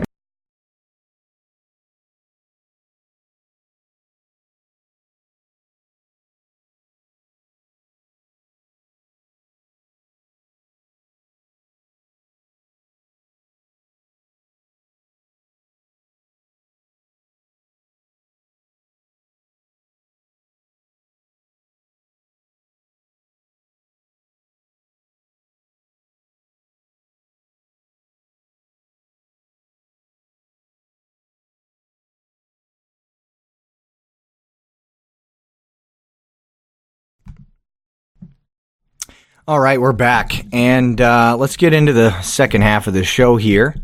Uh, so now that we did the study about the different types of instruments, we're going to get into a lot of different issues.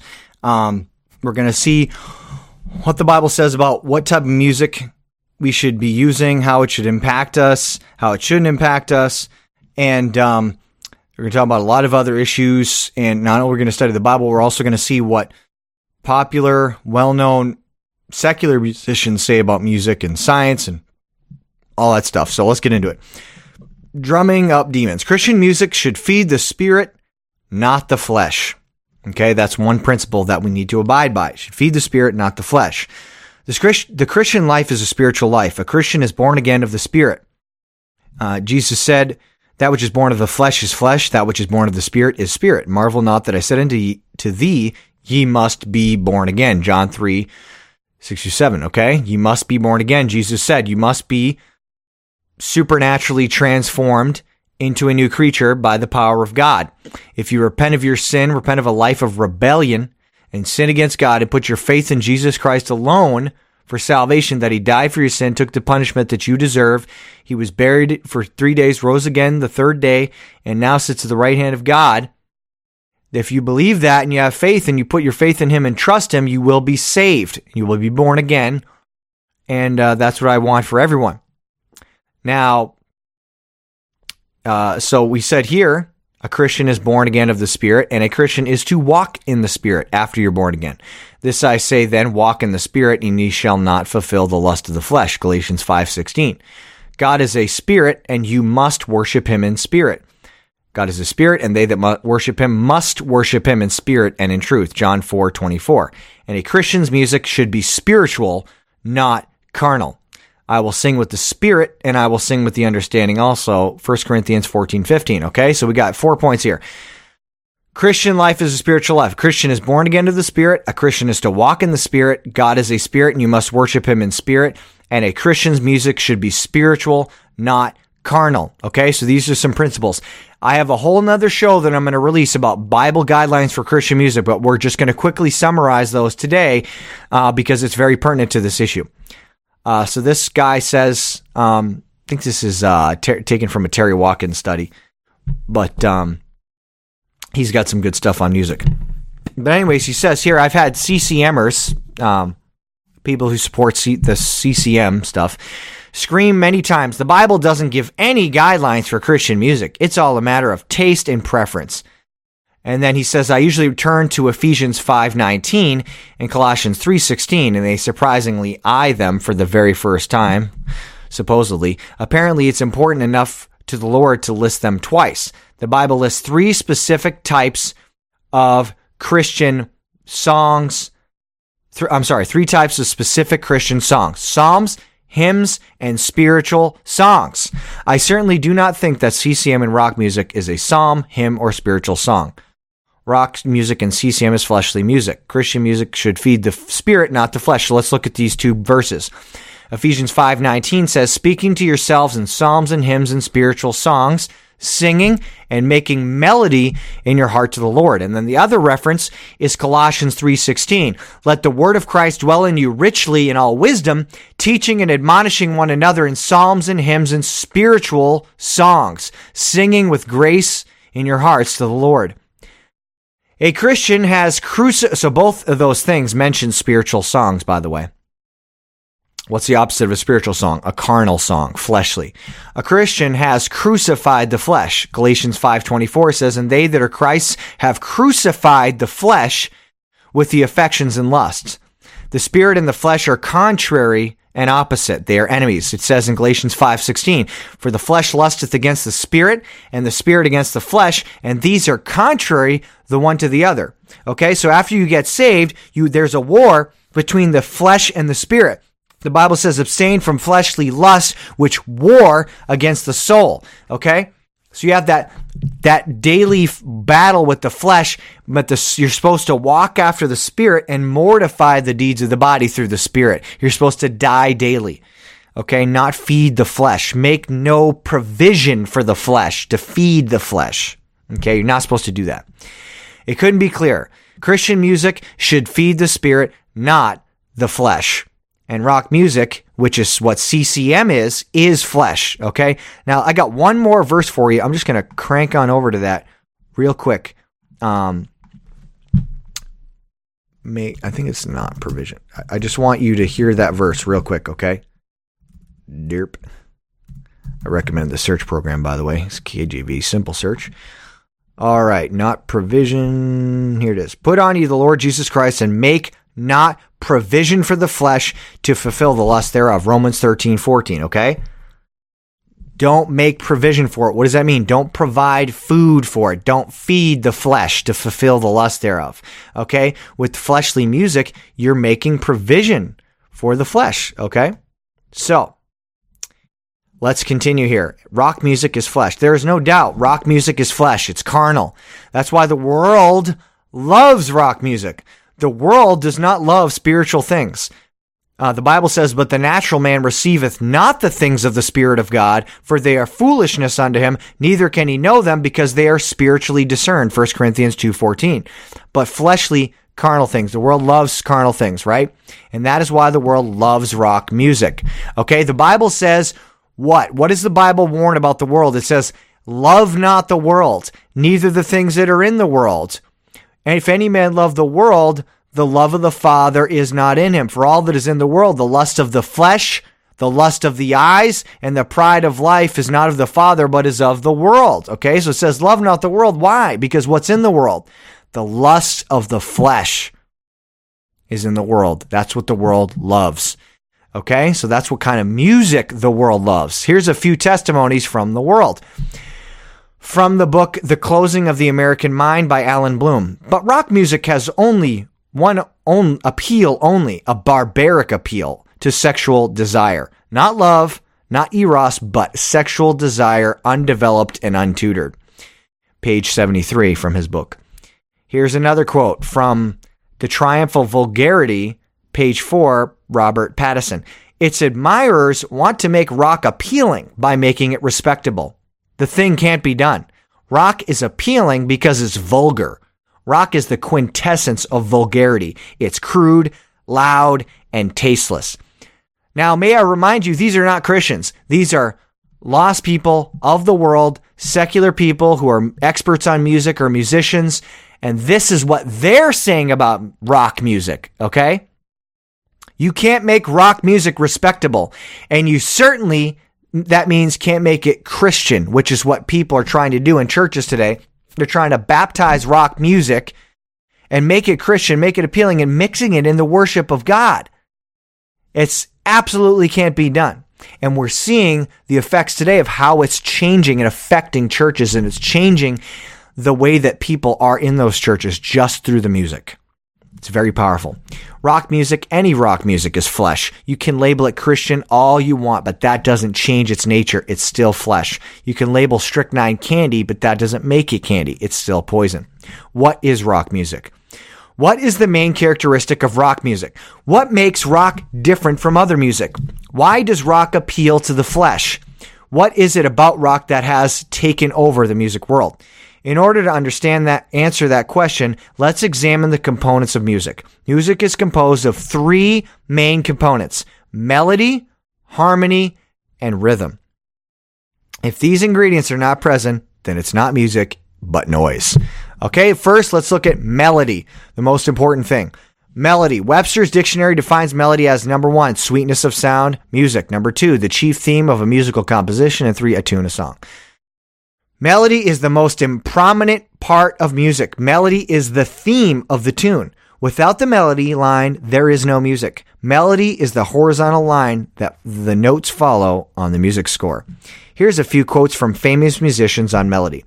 From uh, the book Wordsmith, Wordsworth, Dictionary of Musical Quotations, Joseph Haydn. Melody is the main thing. Harmony is useful only to charm the ear but melody is the main thing, okay? Here's another one Wordsworth, Dictionary of Musical Quotations, Solomon Jadassohn. Three things belong to composing. First of all, melody, then again melody, then finally, for the third time, melody.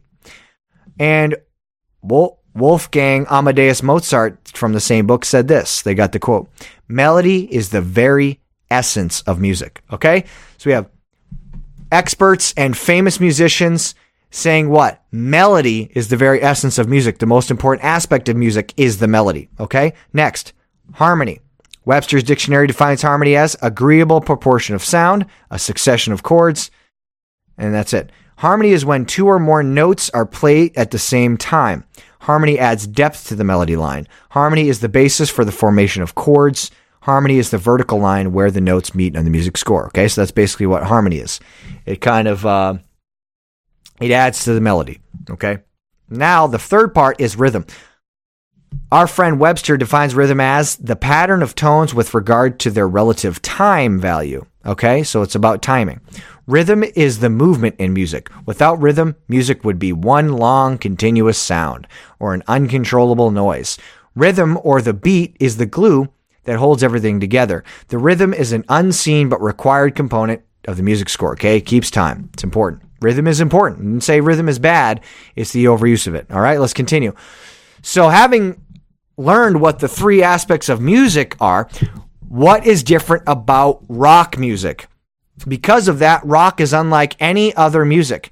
In other music, the melody is the main component, but in rock, the rhythm or the beat literally takes over the music. And by the way, when I use the word rock, it's any genre of music where the beat takes over the music. This can include pop music, rap music, it can include include metal music, dubstep, anything where the beat is the takes prominence and it takes over the music. It's the main emphasis and it's loud.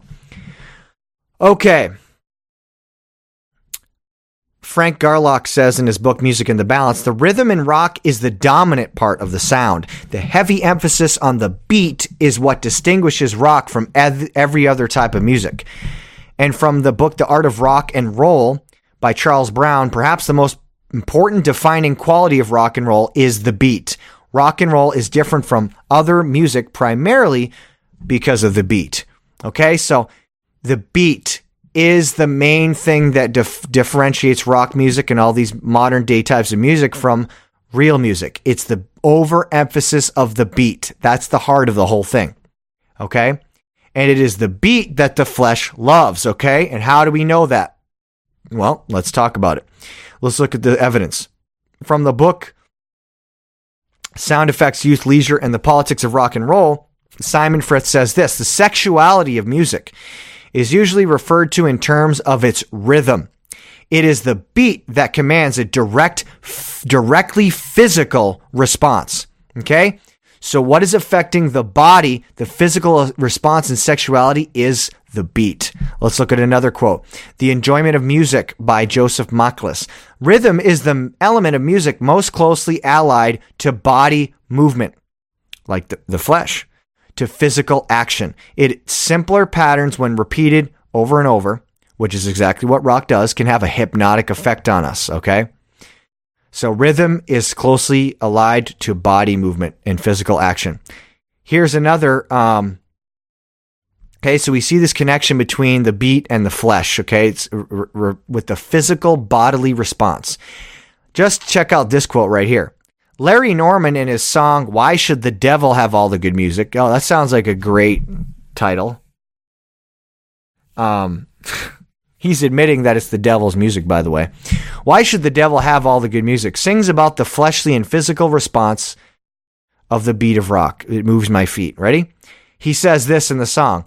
I ain't knocking the hymns. Just give me a song that has a beat. I ain't knocking the hymns. Just give me a song that moves my feet makes me dance, makes my body move. Okay? Give me a song that has a beat. That's what's associated with the flesh, provoking a response of the flesh. I've talked to hundreds of young people about the satanic and filthy lyrics in secular rock, and nearly everyone replies, I don't listen to the lyrics. I don't care what the lyrics say. It's the beat that I get into. And that's true.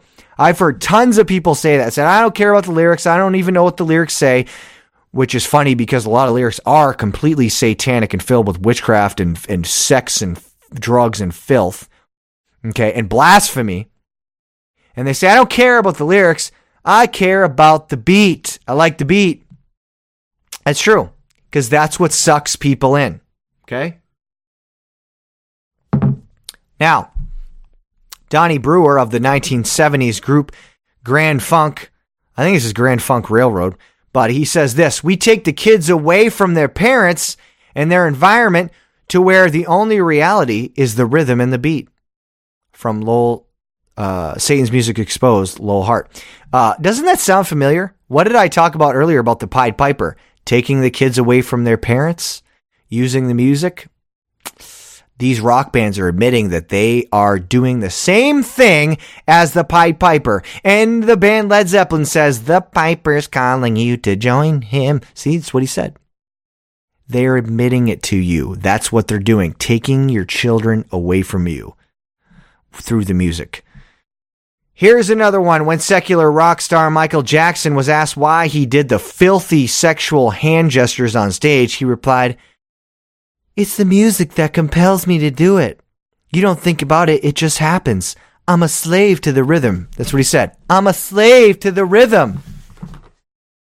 By the way, after Michael Jackson died, many years after that, uh, I think it was the FBI or someone found a um, bunch of pictures of naked teenage boys in his house.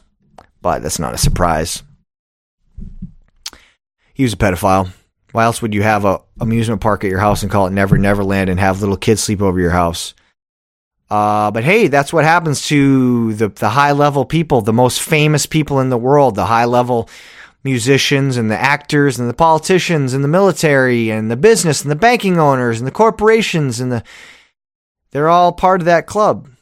And you ain't in it. The elite.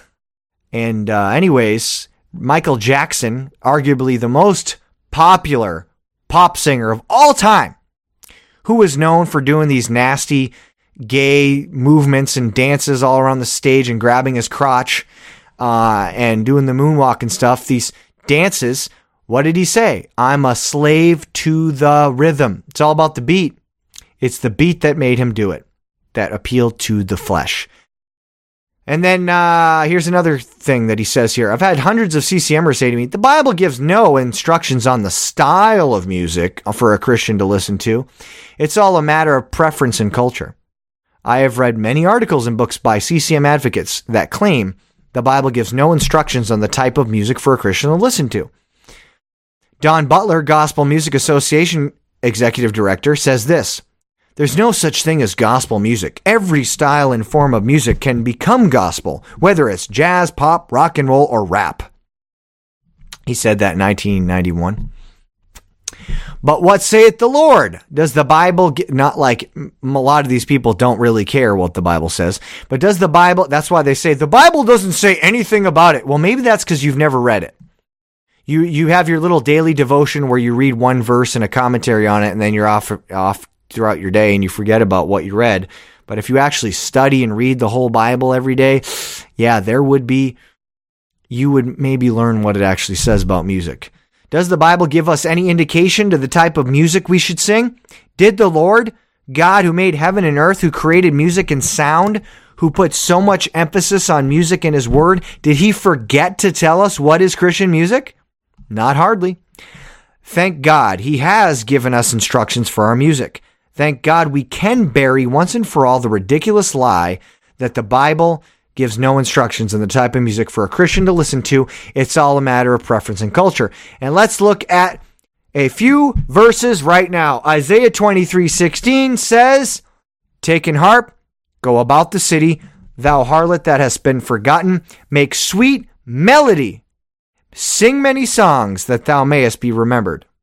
Here's another one, Isaiah 51 3. For the Lord shall comfort Zion. He will comfort all her waste places, and he will make her wilderness like Eden, and her desert like the garden of the Lord. Joy and gladness shall be found therein, thanksgiving in the voice of melody. Remember what we heard about the three elements of music melody, harmony, and rhythm? What do we have reference to here in the Bible? Melody.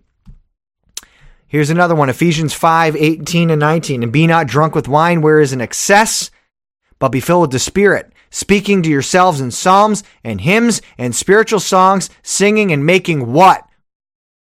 Melody in your heart to the Lord. The Lord gives, God refers to music as melody. According to God, the emphasis of Christian music is the melody, not the beat. How is it that the CCM world keeps parroting the Bible gives no instructions to the type of music for a Christian to listen to. It's all a matter of preference and culture. Is it because they cannot read fifth grade English? The King James Bible is written in fifth grade English, by the way. Or is it they do not care what God says? I think so.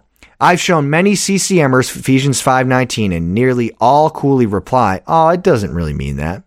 It don't really mean that. In other words, I don't care what God says. I'm going to rock and roll, man.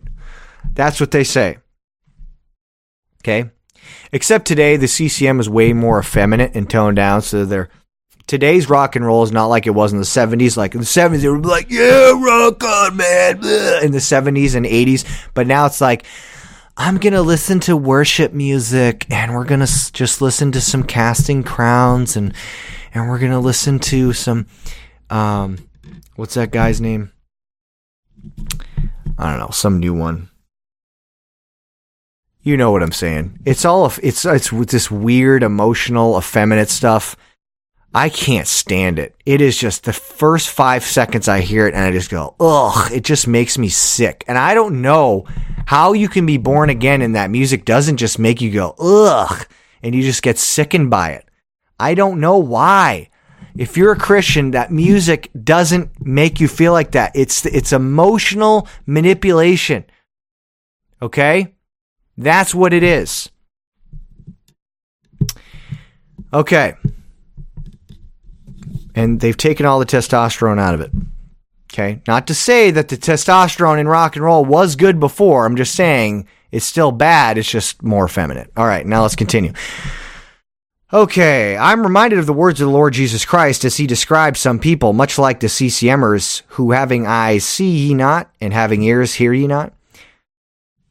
What do he say? Mark 8, 17 and 18. And when Jesus knew it, he saith unto them, Why reason ye, because ye have no bread? Perceive ye not, and neither understand? Have ye your heart yet hardened? Having eyes see ye not, and having ears hear ye not? Do ye not remember? Mark 8, 17 and 18. So far, okay, so before I skip ahead, he said, Perceive ye not, neither understand. Okay? Jesus is saying, You have eyes, but you can't see, and you have ears that you can't hear. You, why don't you understand? There's a problem when you show someone the truth of an issue and you show them all the proof and the evidence from the Bible and they still reject it. There's a problem with that person's spiritual condition before God. There is a serious problem with that person. Okay. I highly doubt their salvation. Okay. Not because someone's ignorant. Okay. You can be ignorant of uh, the music issue and, and a bunch of other issues. But when someone patiently sits down with you, shows you the truth, says, Hey, why don't you watch this video that uh, my, this, my brother Nate here made?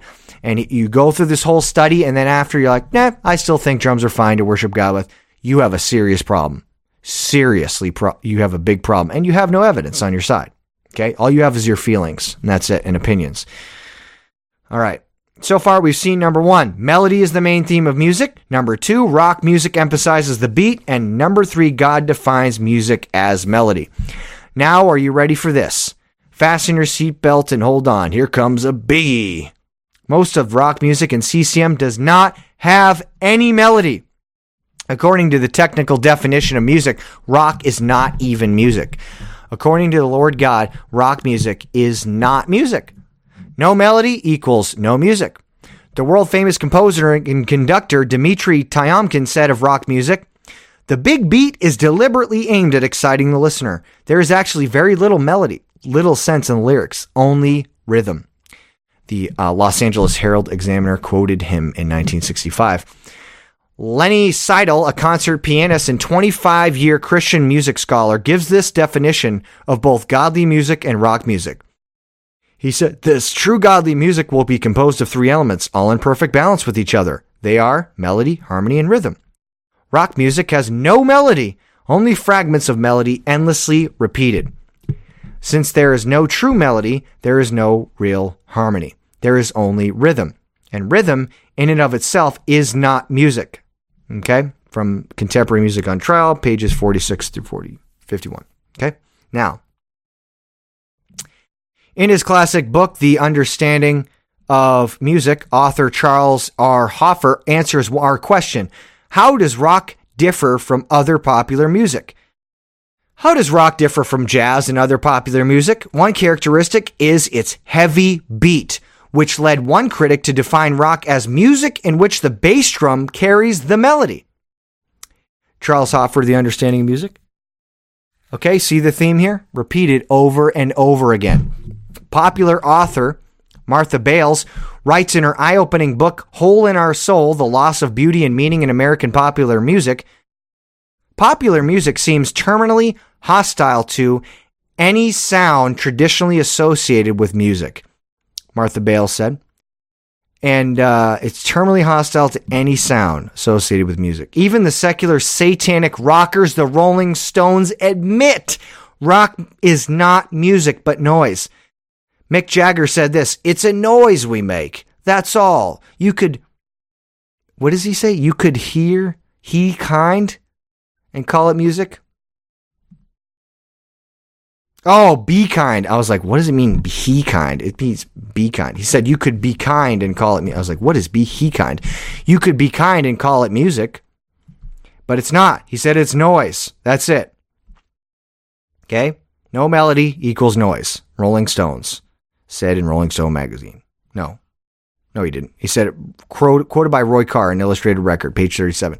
Rock music, you can read the references later, okay? Go back through and listen to it. I'll put the notes in the description. You go back and look at the references if you question it. All right. Rock music emphasizes that hard, driving beat. What instrument do you hear more than any other in rock? What instrument is it that pounds out that heavy beat? The drum. The Bible lists many kinds of instruments. Psalm 150 says, we read that earlier, praise him with the trumpet, the psaltery, and the harp, okay, the cymbals. We already read that. With all the many references to musical instruments, there is one instrument that is never mentioned, the drum. Why is that? The drum is a very common was a very common instrument in Egypt and the lands around Israel, and yet the drum is never mentioned in the King James Bible. Did the Lord just forget to include the drum, or is there another reason? Is it because drums are associated with voodoo, shamanism, paganism, and magic ritual rituals? Oh yes, they are. Okay, and now we're going to get into that. Now I want you to see the association between drums and voodoo, shamanism, witchcraft. All right, you ready for this? From the illustrated book of Signs and Symbols by Miranda Bruce Mitford, drums represents the beat of the heart and is played to summon up magic powers. Here's another one. The shaman was the original long hair, the first rock star draped in leather dancing possessed to a rhythm banged out on a drum. That was from Appetite for Destruction, Danny Sugerman. Here's another one. In Siberia, in northern Asia, drums are, are used in shamanic rituals to heal people. It is believed that the shaman can communicate with the spirit world through drumming. From the book Musical Instruments by Louise Tythacott. Okay. Here's another one. Uh, Satan's Music Exposed, Lowell Hart. Pagan dances and rituals are always accompanied by the incessant beat of drums. Rhythm plays a major role in these demonic activities.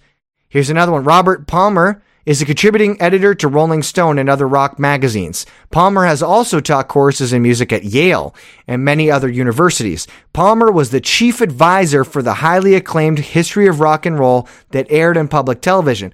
Palmer, an advocate and lover of rock music, okay, this isn't a Christian guy, is among the leading authorities in rock music. Here's what Palmer says about rock and the drum, okay? Pay attention to this quote. He said this Bata drums, these are the drums that are used in voodoo, the Bata drums sacred to the Yoruba people of Nigeria and Cuba. Their push and pull provided a template for the inner rhythms of rock and roll. Did you hear what he said? The voodoo drums provided the inner, the template for the inner rhythms of rock and roll. Voodoo drums, okay? Rock music uses voodoo beats as the template for their music. Okay, let's go into it a little bit more. Robert Palmer, here's another quote from him. Remember, an expert on rock and roll. He was the chief advisor for a documentary on, on public television, History of Rock and Roll, and he was taught courses in music at Yale University, home of Skull and Bones, but he taught courses in music at Yale. Listen to what he said. The idea that certain rhythm patterns or sequences serve as conduits for spiritual energies, linking individual human consciousness with the gods, is basic to traditional African religions and to African derived religions throughout the Americas. And whether we're speaking historically or musicologically, the fundamental riffs, licks, bass figures, and drum rhythms that make rock and roll can ultimately be traced back to African music of a primarily spiritual or ritual sense. In a sense, rock and roll is a kind of voodoo. Did you hear that? Rock and roll is a kind of voodoo, can be traced back. They went from Africa to Haiti to New Orleans, all the voodoo. And we'll talk about that a little bit later here. Palmer describes how drums are used in voodoo possession. The same drum patterns are part of the basics of rock and roll and CCM. Bata drummers tap out their tokes or rhythm patterns like signals to the realm of the gods, inviting and enticing them to come on down and mount up or possess their horses, or devotees. The specific drum patterns or tokes include some riffs and licks basic to the rock and roll vocabulary. Okay, that was another quote from Palmer. Here's an episode from the occult New Age magazine, New Age Journal, describing the possessing power of drums. Notice, even the devotees of the occult stay away from those drums. Now, listen to this one. This is a doozy of a quote, okay, from a New Ager talking about the power of drums in connection with, with spirits. They said this I remember a conversation I'd once had in Cuba with a reporter from the New York Times. Stay away from those drums, he had told me referring to the ones said to call down the gods in Santeria's sacred ceremonies. If I ever really gave into those drums, my life would change in ways I'm not prepared to take on, he had added. Wow. I knew what he was talking about. It was all there in the drumming. Listen long enough, and some energy field, some kind of interconnectedness became palpable. I was hungry for those drums, yet I still ran from them. This is from A Shaman Story by Elizabeth Hanley, a voodooan priest leads the author on a journey of understanding New Age Journal 1997, okay? So this New Ager says they had a New York Times reporter say stay away from those drums. They said their life would change and something would take over, something would energy field would become palpable. Okay? Yet they ran away from them. This is the power of drums. All right. Now let's look at the spiritual nature of it. Now let's look at Little Richard. What does he say? Remember Little Richard? The rock and roll guy? What did he say? The self professed rock architect of rock and roll readily admits Satan's control and influence in his life in rock music. This is a quote from Little Richard. He says this My true belief about rock and roll is this I believe this kind of music is demonic. A lot of the beats in music today are taken from voodoo, from the voodoo drums. Okay? This is from the book The Life and Times of Little Richard, page 197 by Charles White. This guy said it. This guy is a famous rock and roll musician, not a Christian. In fact, Little Richard was a member of the Church of Satan. Okay? See if we can get this real quick. Little Richard. Just type it in. Little Richard. And uh Church. Oh man, I spelled that wrong. Church of Satan. Ready? Boom. Get some pics here.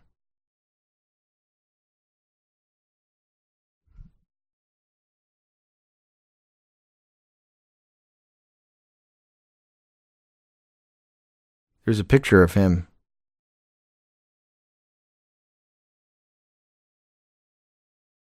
There was a picture of him. Oh, what did he say here? This quote commanded by another power, the power of darkness that a lot of people don't believe exists, the power of the devil, Satan. That's what he said uh, happened to him. But, uh, anyways, he, uh,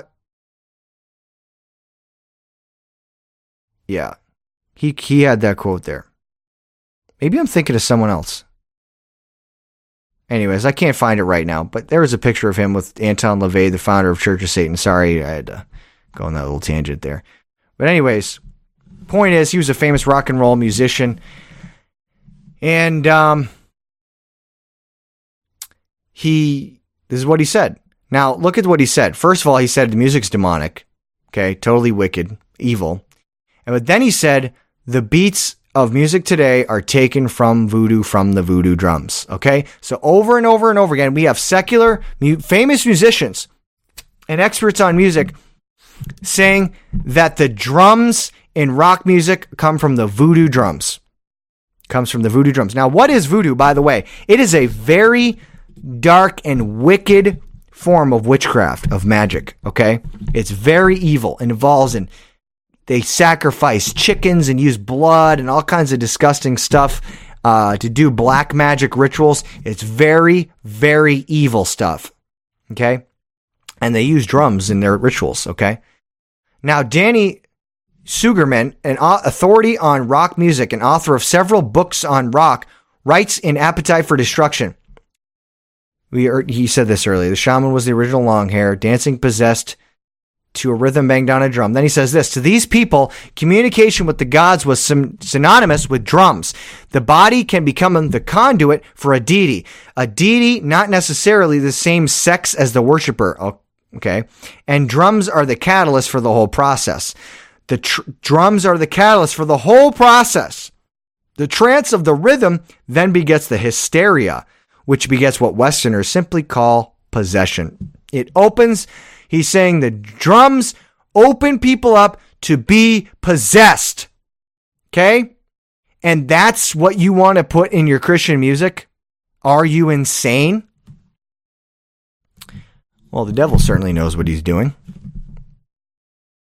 David Tame writes in, in his book, The Secret Power of Music, today's drummer differs, differs but little from the shaman in his incessant beating out of a rhythm, and likewise often enters into a form of trance while performing. The drum has always been associated with the paganism and the devil. In fact, a little more than a hundred years ago, drums were forbidden except for the military in America. Look at this from the book Musical Instruments. Uh, Louise Tythacott. The arrival of African slaves has had one of the strongest influences on North American music. In the 17th and 18th centuries, millions of African people were taken as slaves to the United States to work on plantations in the South. They brought many of their own traditions with them, but were forbidden to play their drums. Do you know why New Orleans is the voodoo capital of the United States and also the birthplace of jazz? Because drumming was forbidden in the US except in New Orleans. Let's look at the book by Palmer, uh, Rock and Roll, An Unruly History. This was especially true in New Orleans. African based drumming singing and dancing, discouraged and repeatedly banned elsewhere in North America, had flourished there since the early 18th century. This unique heritage has informed and enlivened New Orleans music ever since, as well as distinguishing it from the rest of American musical culture, making the city an ideal incubator for non mainstream music as rhythmically oriented as rock and roll. Okay? So it was only allowed in New Orleans, but banned in the rest of the country. Why? Because they knew it was wicked. And the Christians back then had more sense than the Christians of today. When the first blacks from Africa were converted to Christianity, they knew the power and evil influence of drums. And they can, and the converted blacks strictly forbid the use of drums. They referred to the drums as the devil's drum. This is a quote from the book Hole in Our Soul The Loss of Beauty and Meaning in American Popular Music, Martha Bayles. Historically, blacks had drawn the line between particular instruments and practices. They permitted tambourines, for instance, but not drums from the same book. Okay? One simple guideline for Christian music is no drums. Christian music should feed the spirit, not the flesh. Christian music should emphasize the melody, not the beat. Okay? So there's clear connection between rock music and summoning spirits, connection with opening yourself up from devil possession, uh, connection to voodoo, and uh, all that stuff. It is bad news. Okay. Rock, uh, rock appeals to, I'm sorry, the drums and the beat appeals to the flesh. We should not be feeding the flesh in Christian music. Okay. That's why we can't mix rock music, rap, pop, anything with that heavy beat with worshiping God, music for worshiping God. We can't mix it together. It does not work. Okay?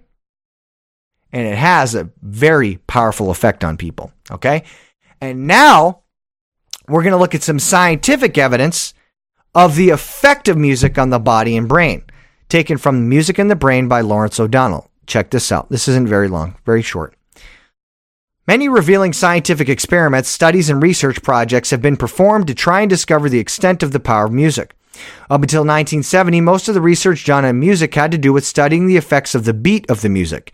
It was found that slow music could slow the heartbeat and breathing rate as well as bring down blood pressure. Faster music was found to speed up these same body measurements. The key component component of music that makes it beneficial is order. So they're trying to find out music that was beneficial through these studies. The order of the music from the Baroque and classical periods causes the brain to respond in special ways. This order includes repetition and changes, certain patterns of rhythm, and pitch and mood contrast. One key ingredient to the order of music from the Baroque and classical periods is math. This is realized by the body of the human and the human mind performs better when listening to this ordered music. One shining example of the power of order in music is King George I of England. King George had problems with memory loss and stress management. He read from the Bible the story of King Saul and recognized that Saul had experienced the same type of problems that he was experiencing. George recognized that Saul overcame his problems by using special music. With this story in mind, King George asked King Frederick Handel to write some special music for him that would help him in the same way that helped, the music helped Saul. Handel wrote his water music for that purpose. Okay. Um, another key to the order in music is the music being the same and different. The brain works by looking at different pieces of information and deciding if they're different or the same. This is done in music of the Baroque and classical periods by playing a theme and then repeating or changing the theme. The repetition is only done once. More than one repetition causes the music to become displeasing and also causes a person to enter a state of subconscious thinking or a state of anger. Uh, the human mind shuts down after three or four repetitions of a rhythm or a melody or a harmonic progression. Furthermore, excessive repetition causes people to release control of their thoughts. Rhythmic repetition is used by people who are trying to push certain ethics in their music. That's a pretty interesting quote there. Uh, but let's look at this last quote here. An Australian physician and psychiatrist, Dr. John Diamond, found a direct link between muscle strength and weakness in music. He discovered that all of the muscles in the entire body go weak when subjected to the stopped anapestic beat of music from hard rock musicians, including Led Zeppelin, Alice Cooper, Queen, The Doors, Janis Joplin, Bachman Turner Overdrive, and the band. Dr. Diamond found another effect of the anapestic beat. He called it a switching of the brain. Dr. Diamond said the switching occurs when the actual symmetry between both of the cerebral hemispheres is destroyed, causing alarm in the body along with lessened work performance, learning and behavior problems in children, and a general malaise in adults. In addition to harmful, irregular beats in rock music, shrill frequencies prove to also be harmful to the body. Bob Larson, who I do not endorse, that guy is a complete fake and a joke.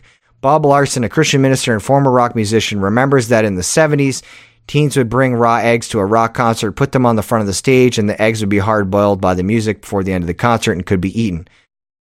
And uh, Dr. Earl W. Flosdorf and Dr. Leslie Chambers showed that proteins in a liquid medium were coagulated when subjected to piercing high pitched sound. Okay, so that's the end of that real quick thing. Anyways, the point is, is that music can affect the body. Now, as far as like people, because it talked about muscular weakness, it all depends, okay? Because I know certain people listen to rock music and, and uh, what's it called, rap and dubstep and even metal music when they're working out, and it gets them pumped up and stuff like that. But um, it can release adrenaline and these types of things, and, and, and which can help people work out and these types of things like that. That doesn't mean it's beneficial to the body, and it actually can be weakening the body.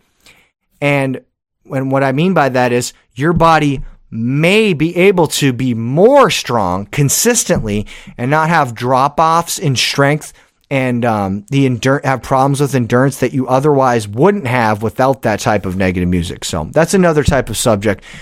But either way, the point is is that music in and of itself affects the body. Okay, and we're going to learn a little bit more about that right now. We're going to talk about a music, for example, called dubstep, because dubstep has been popular for a few years now.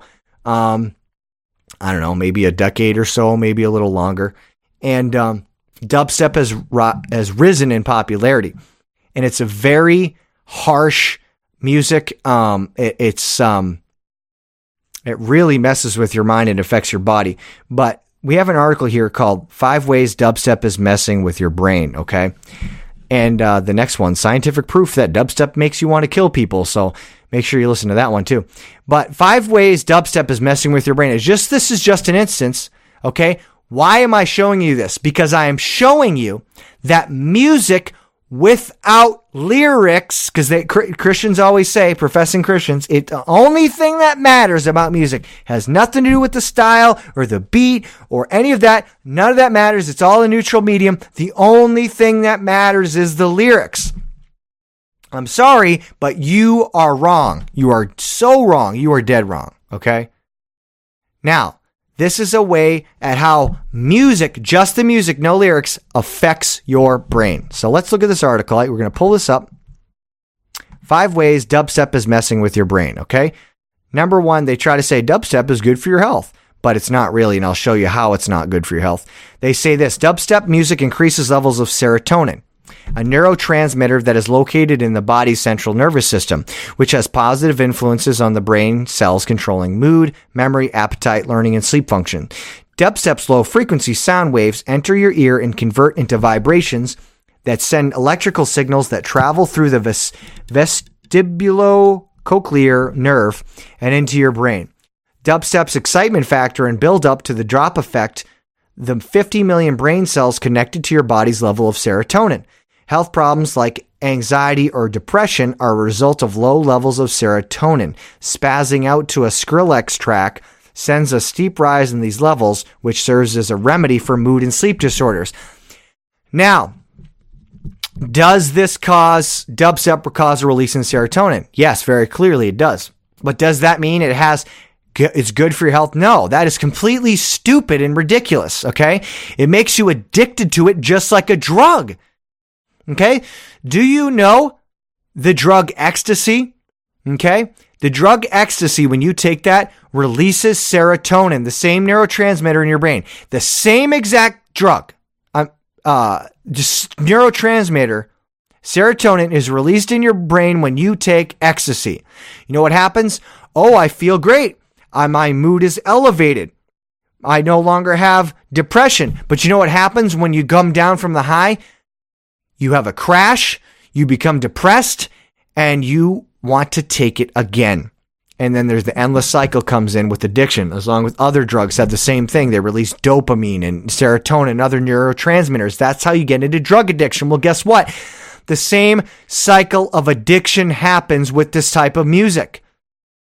Release of the neurotransmitter, then a drop in the high, then you have to go back to it. And that brings me to the next point, which is dubstep gets you high. They submit it in the next point. Listening to dubstep is pretty much almost the same thing as taking drugs. No, seriously. Dubstep activates pleasure and reward related regions of the brain called the dopamine system. Dopamine is a hormone and neurotransmitter that sends signals to our brain from our brain to other parts of the body. Dopamine affects our pleasure and reward motivated behavior, but extreme dopamine activity can, lead, can lead to addiction. Yikes. Dopamine is mostly studied for the way its signals react to drugs like cocaine and amphetamine. But dopamine is important for more than just drugs. It's also important for natural rewards like food, sports, and even that feeling you get. Okay, he's talking about lust. Okay, dopamine is he says when you see a pretty girl walking down the street. It's not about lust. It's a release of dopamine. Scientists have also found that the chills people get when listening to dubstep music were correlated with dopamine signals in this area of the body. Okay, and then they say something stupid. The, the, next time your hair on your neck stands up from a sick bass drop, just know it's the this running through your veins, whatever. Who cares? something stupid. The point is, is that there's dopamine release. It's just like getting high. It's a release of these neurotransmitters. Okay. The reward related regions of the brain. Okay, so that leads to addiction to not only to dubstep, but it happens in other types of music. It isn't just dubstep. It happens in hip hop, happens in rock music, happens in metal music, other types of music, and the CCM music. Okay, let's look at another point. Dubstep brings out your animal instincts. Okay, we know we don't come from animals. I don't believe in evolution. Not at all, but let's look at this point. This just gives the same, just gives the terms for party animal and, and sorry, this is stupid what they say, but listen, researchers working at UCLA think they've determined why humans respond so strongly to dubstep as a stimulus. It's because dissonance, okay, what's dissonance? It's distortion weird, high pitched, and um, unnatural sounds and screeches. It's it's things that are not harmonious. That's what dis instead of harmony, it's dissonant. The opposite of harmonious, and opposite of um, melody. It's because dissonance in dubstep music mimics mimics distress cries in wild animals, which strikes a chord with our deep seated animal instincts. We don't have animal instincts. What we do have is a fleshly, sinful nature. dissonance in music are disruptive tones or what we hear as sharp, piercing noises. Or you could also think about the flight, the fight or flight response, okay?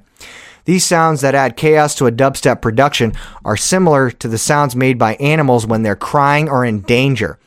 A team of scientists working with composers have found that the aural characteristics of the cries of distressed animals captures human attention and have an effect on our emotions when hearing certain sounds. Okay? So that's another point, a way that affects your mind. Here's another one. Dubstep will make you flunk exams. Teachers and parents are going to love this one. University of Wisconsin physiologists conducted a study measuring the effects of classical music versus dubstep music on students while taking a reading comprehension test. The results found that reading comprehension performance was positively affected by classical music and negatively affected by dubstep music. The test used to measure cognitive ability were practice SAT reading comprehension tests. Analysis of the data collected revealed that there is significant effect on music genre on reading comprehension test scores. So if you're the type that likes to blast their music while studying, make sure it's some don't say bass heavy, you may break. Some Bach. They just say some classical music, okay? So it's affecting your mind to make people do poorly on reading comprehension, okay? And it says it turns you into consumer zombies. We already learned that dubstep induces heightened sensations and drug like experiences. What we didn't discuss is how hypnotic it can be, how it puts us in a trance like state. Again, that like, yeah, that you don't want to be in a trance like state. Dubstep is a communication tool that allows each person in a crowd of 100,000 to feel connected and understand in a language they cannot articulate. This makes an imprint on your brain and becomes part of your identity.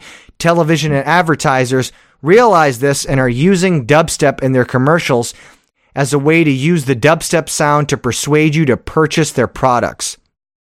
As in all television ads, the product is presented as something you have to have, but with the added element of your favorite dubstep track. The products in these ads are projecting the idea that they are also part of your personal identity.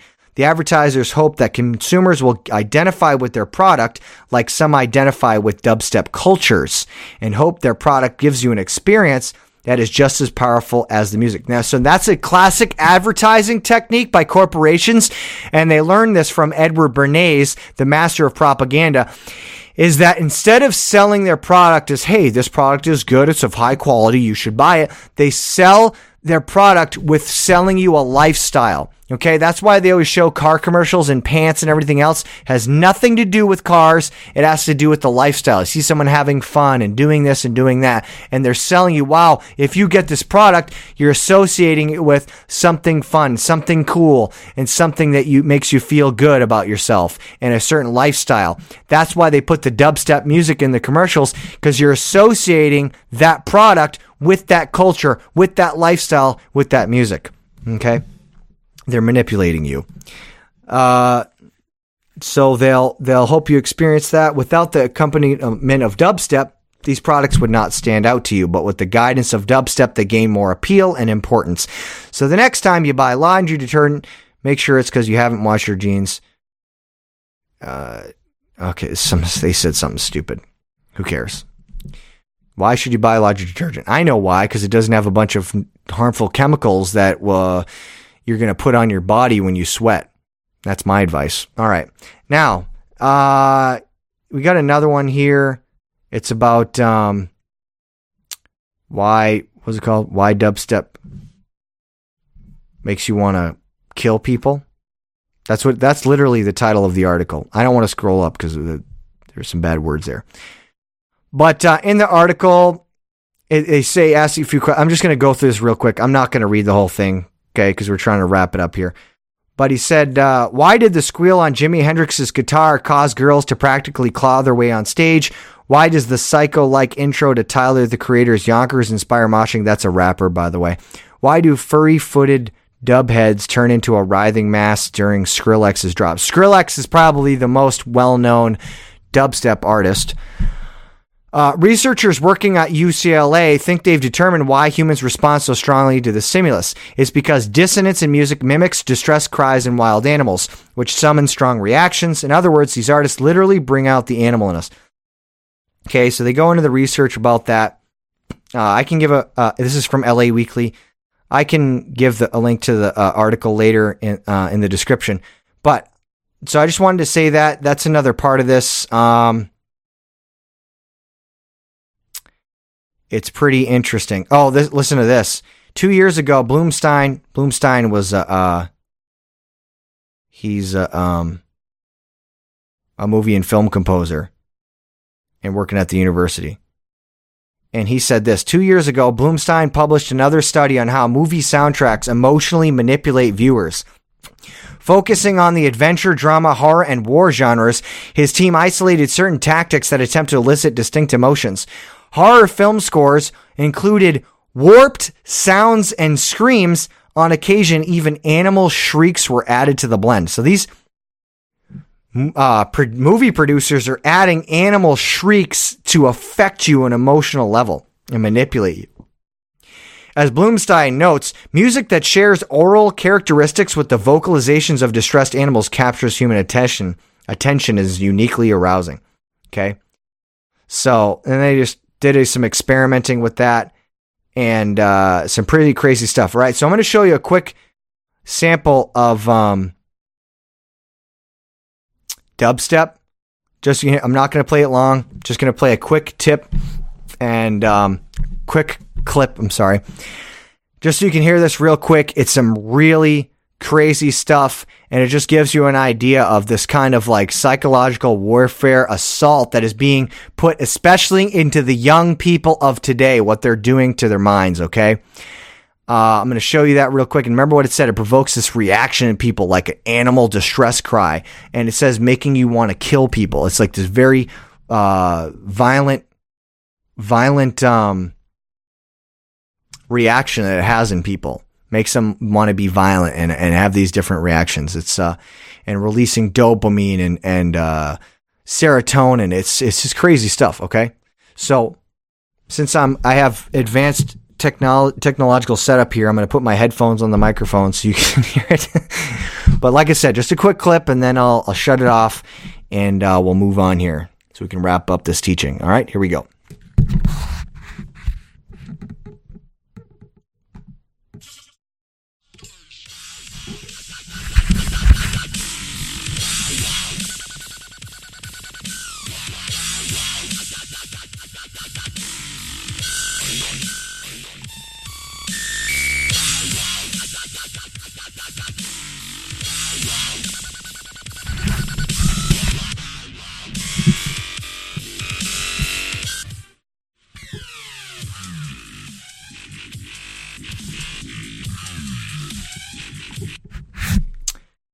All right, that's enough of that. So that's that. Uh, that's a clip of dubstep, and um, some pretty crazy stuff. Uh, you know, some of you that may be older are like, "What was that? That was terrible, awful noise. Why would anyone want to listen to that?" It's, I understand. That's that's the normal reaction that you should have, but younger people don't have that um, discernment and um, they get sucked in easily. It's like I said, it's like a drug. They hear it, it's whatever's popular, they're going to be into. So they hear it, their friends introduce them to it, and um, they listen to it. They get addicted to that release of serotonin in the brain and they keep get hooked on it. That's how they get hooked on all these other types of music, okay? Uh, but one other thing I wanted to show you real quick is it has this violent reaction. It's not just this type of music. Okay. There's tons of other different types of music that gives the same reaction. What's, and what's interesting about this, it says why dubstep makes you want to kill people. Uh, this music, this has been around for a while before that in metal music and thrash and death metal and these types of things like that. That had the same effect on people had the same effect on me. I was been listening to metal since I was 11 years old, maybe before that, and uh, it had the same effect on me. That's why people have mosh pits and they go in there and they swing their arms and their fists around, and uh, and, and they want to punch people and stuff. They even said people like that. This makes me want to punch someone in the face. Like that's it makes your body have this, your mind have this violent reaction. It appeals to the flesh. Okay, that's what it does. Uh, I'm just going to show you another quick quick clip of uh, a metal song, uh, a band that I used to listen to, and that's going to show you the same exact thing and provokes this reaction. And this is what it's doing to people's minds. Okay, just real quick. It's not going to be not going to be long. Okay, this band's called Abominable Putridity. Great, uh, great name, isn't it? All right, here we go, real quick.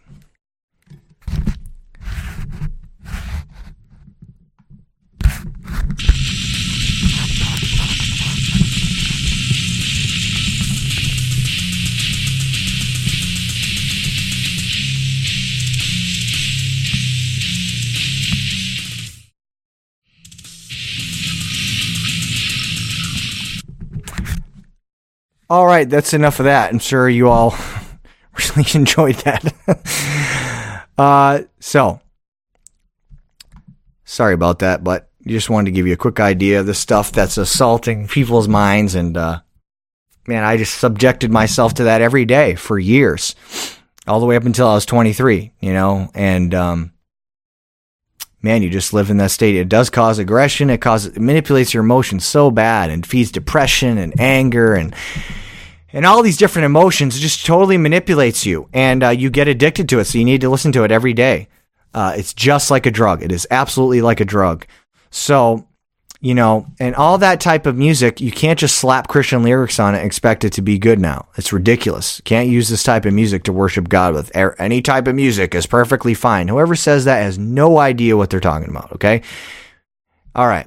Now, to finish up this thing here, we're going to refute very quickly the argument about what they say about make a loud noise in the Bible, and then we'll, we'll, we'll be done. We'll wrap it up. So, in the Bible, we read in Psalm 98 4, make a loud noise. And modern people have taken noise to mean huge fracas with anything you got. It just means like making a lot of noise. The context, context of this verse means explode with singing of joy and praise, praises for the Lord. There's no hinting of to instruments, but to human voice. The word noise is taken by modernists to mean something else than intended. It definitely means to sing with all the voice one's got, but not rock out as loud as you can, but surely with intelligence and not with mesmerizing beats of powerful drums, okay? Rejoice in the Lord, O ye righteous, for praise is comely for the upright. Praise the Lord with harp, sing unto him with psaltery and an instrument of ten strings. Sing unto him a new song, play skillfully with a loud noise. Okay, play skillfully, not make a bunch of unintelligible noise, okay? Psalm 33, 1 through 3 play skillfully with the loud noise. This is taken by modernists to mean bang the drums loudly so no one understands anything. The fleshly, carnal beat of rock music is much different than what the Bible is referring to here. Will the worship in heaven be loud? I have tried to make a count of how many voices will or are singing praises. Okay, how many voices will be singing praises to our God in heaven? And this is what I got. And I beheld, and I heard the voice of many angels round about the throne, and the beast and the elders, and the number of them was 10,000 times 10,000, and thousands of thousands. Revelation 5.11. Which number at least this many angel voices? 10,000 times 10,000 is 100 million, plus the thousands of thousands, besides the multitude of saved humans that no man can number. After this beheld, and lo, a great man which no man could number. Okay, stood before the throne. I reckon that this enormous number of voices would make a huge sound. It does appear that worship in heaven is mostly done with the voice, for there are no specific reference musical instruments except for harps. Okay?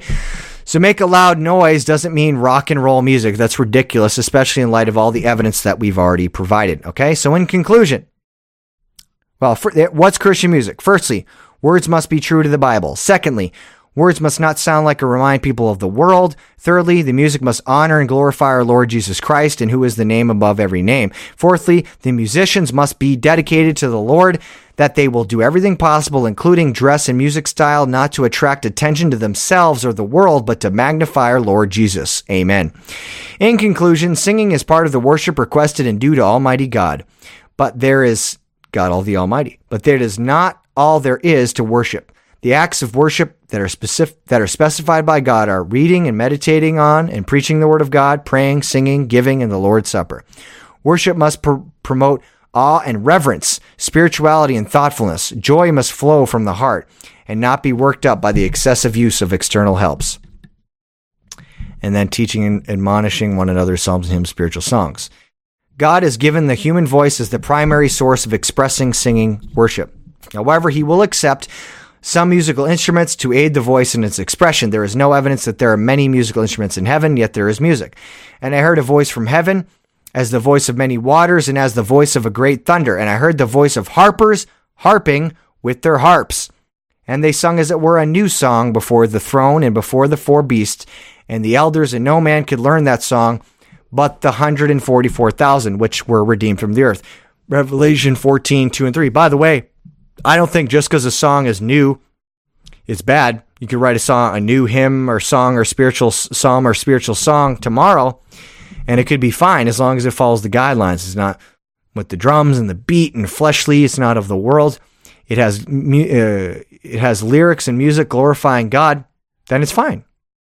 You know, that doesn't mean because it's contemporary, because it's new, that it's bad. It just has to be fit the guidelines that the Bible offers. Scripture lists those instruments that may be used. Some instruments are never mentioned, such as the drum. And it is best not to use them in worship. The general rule is that all instruments are only an aid to the voice, not a supplanter or an overwhelmer thereof. The voice must be clearly heard over the instruments in its purity. Musical instruments that are confusing and distorting must not be used. Drums, although in wide use and well known in all history, were never used to worship God because drums have always been associated with voodoo, shamanism, paganism, and magic rituals. The Church of Christ has no part with that. Singing worship can be loud and must we must sing with all our hearts to the Lord, giving all that we got.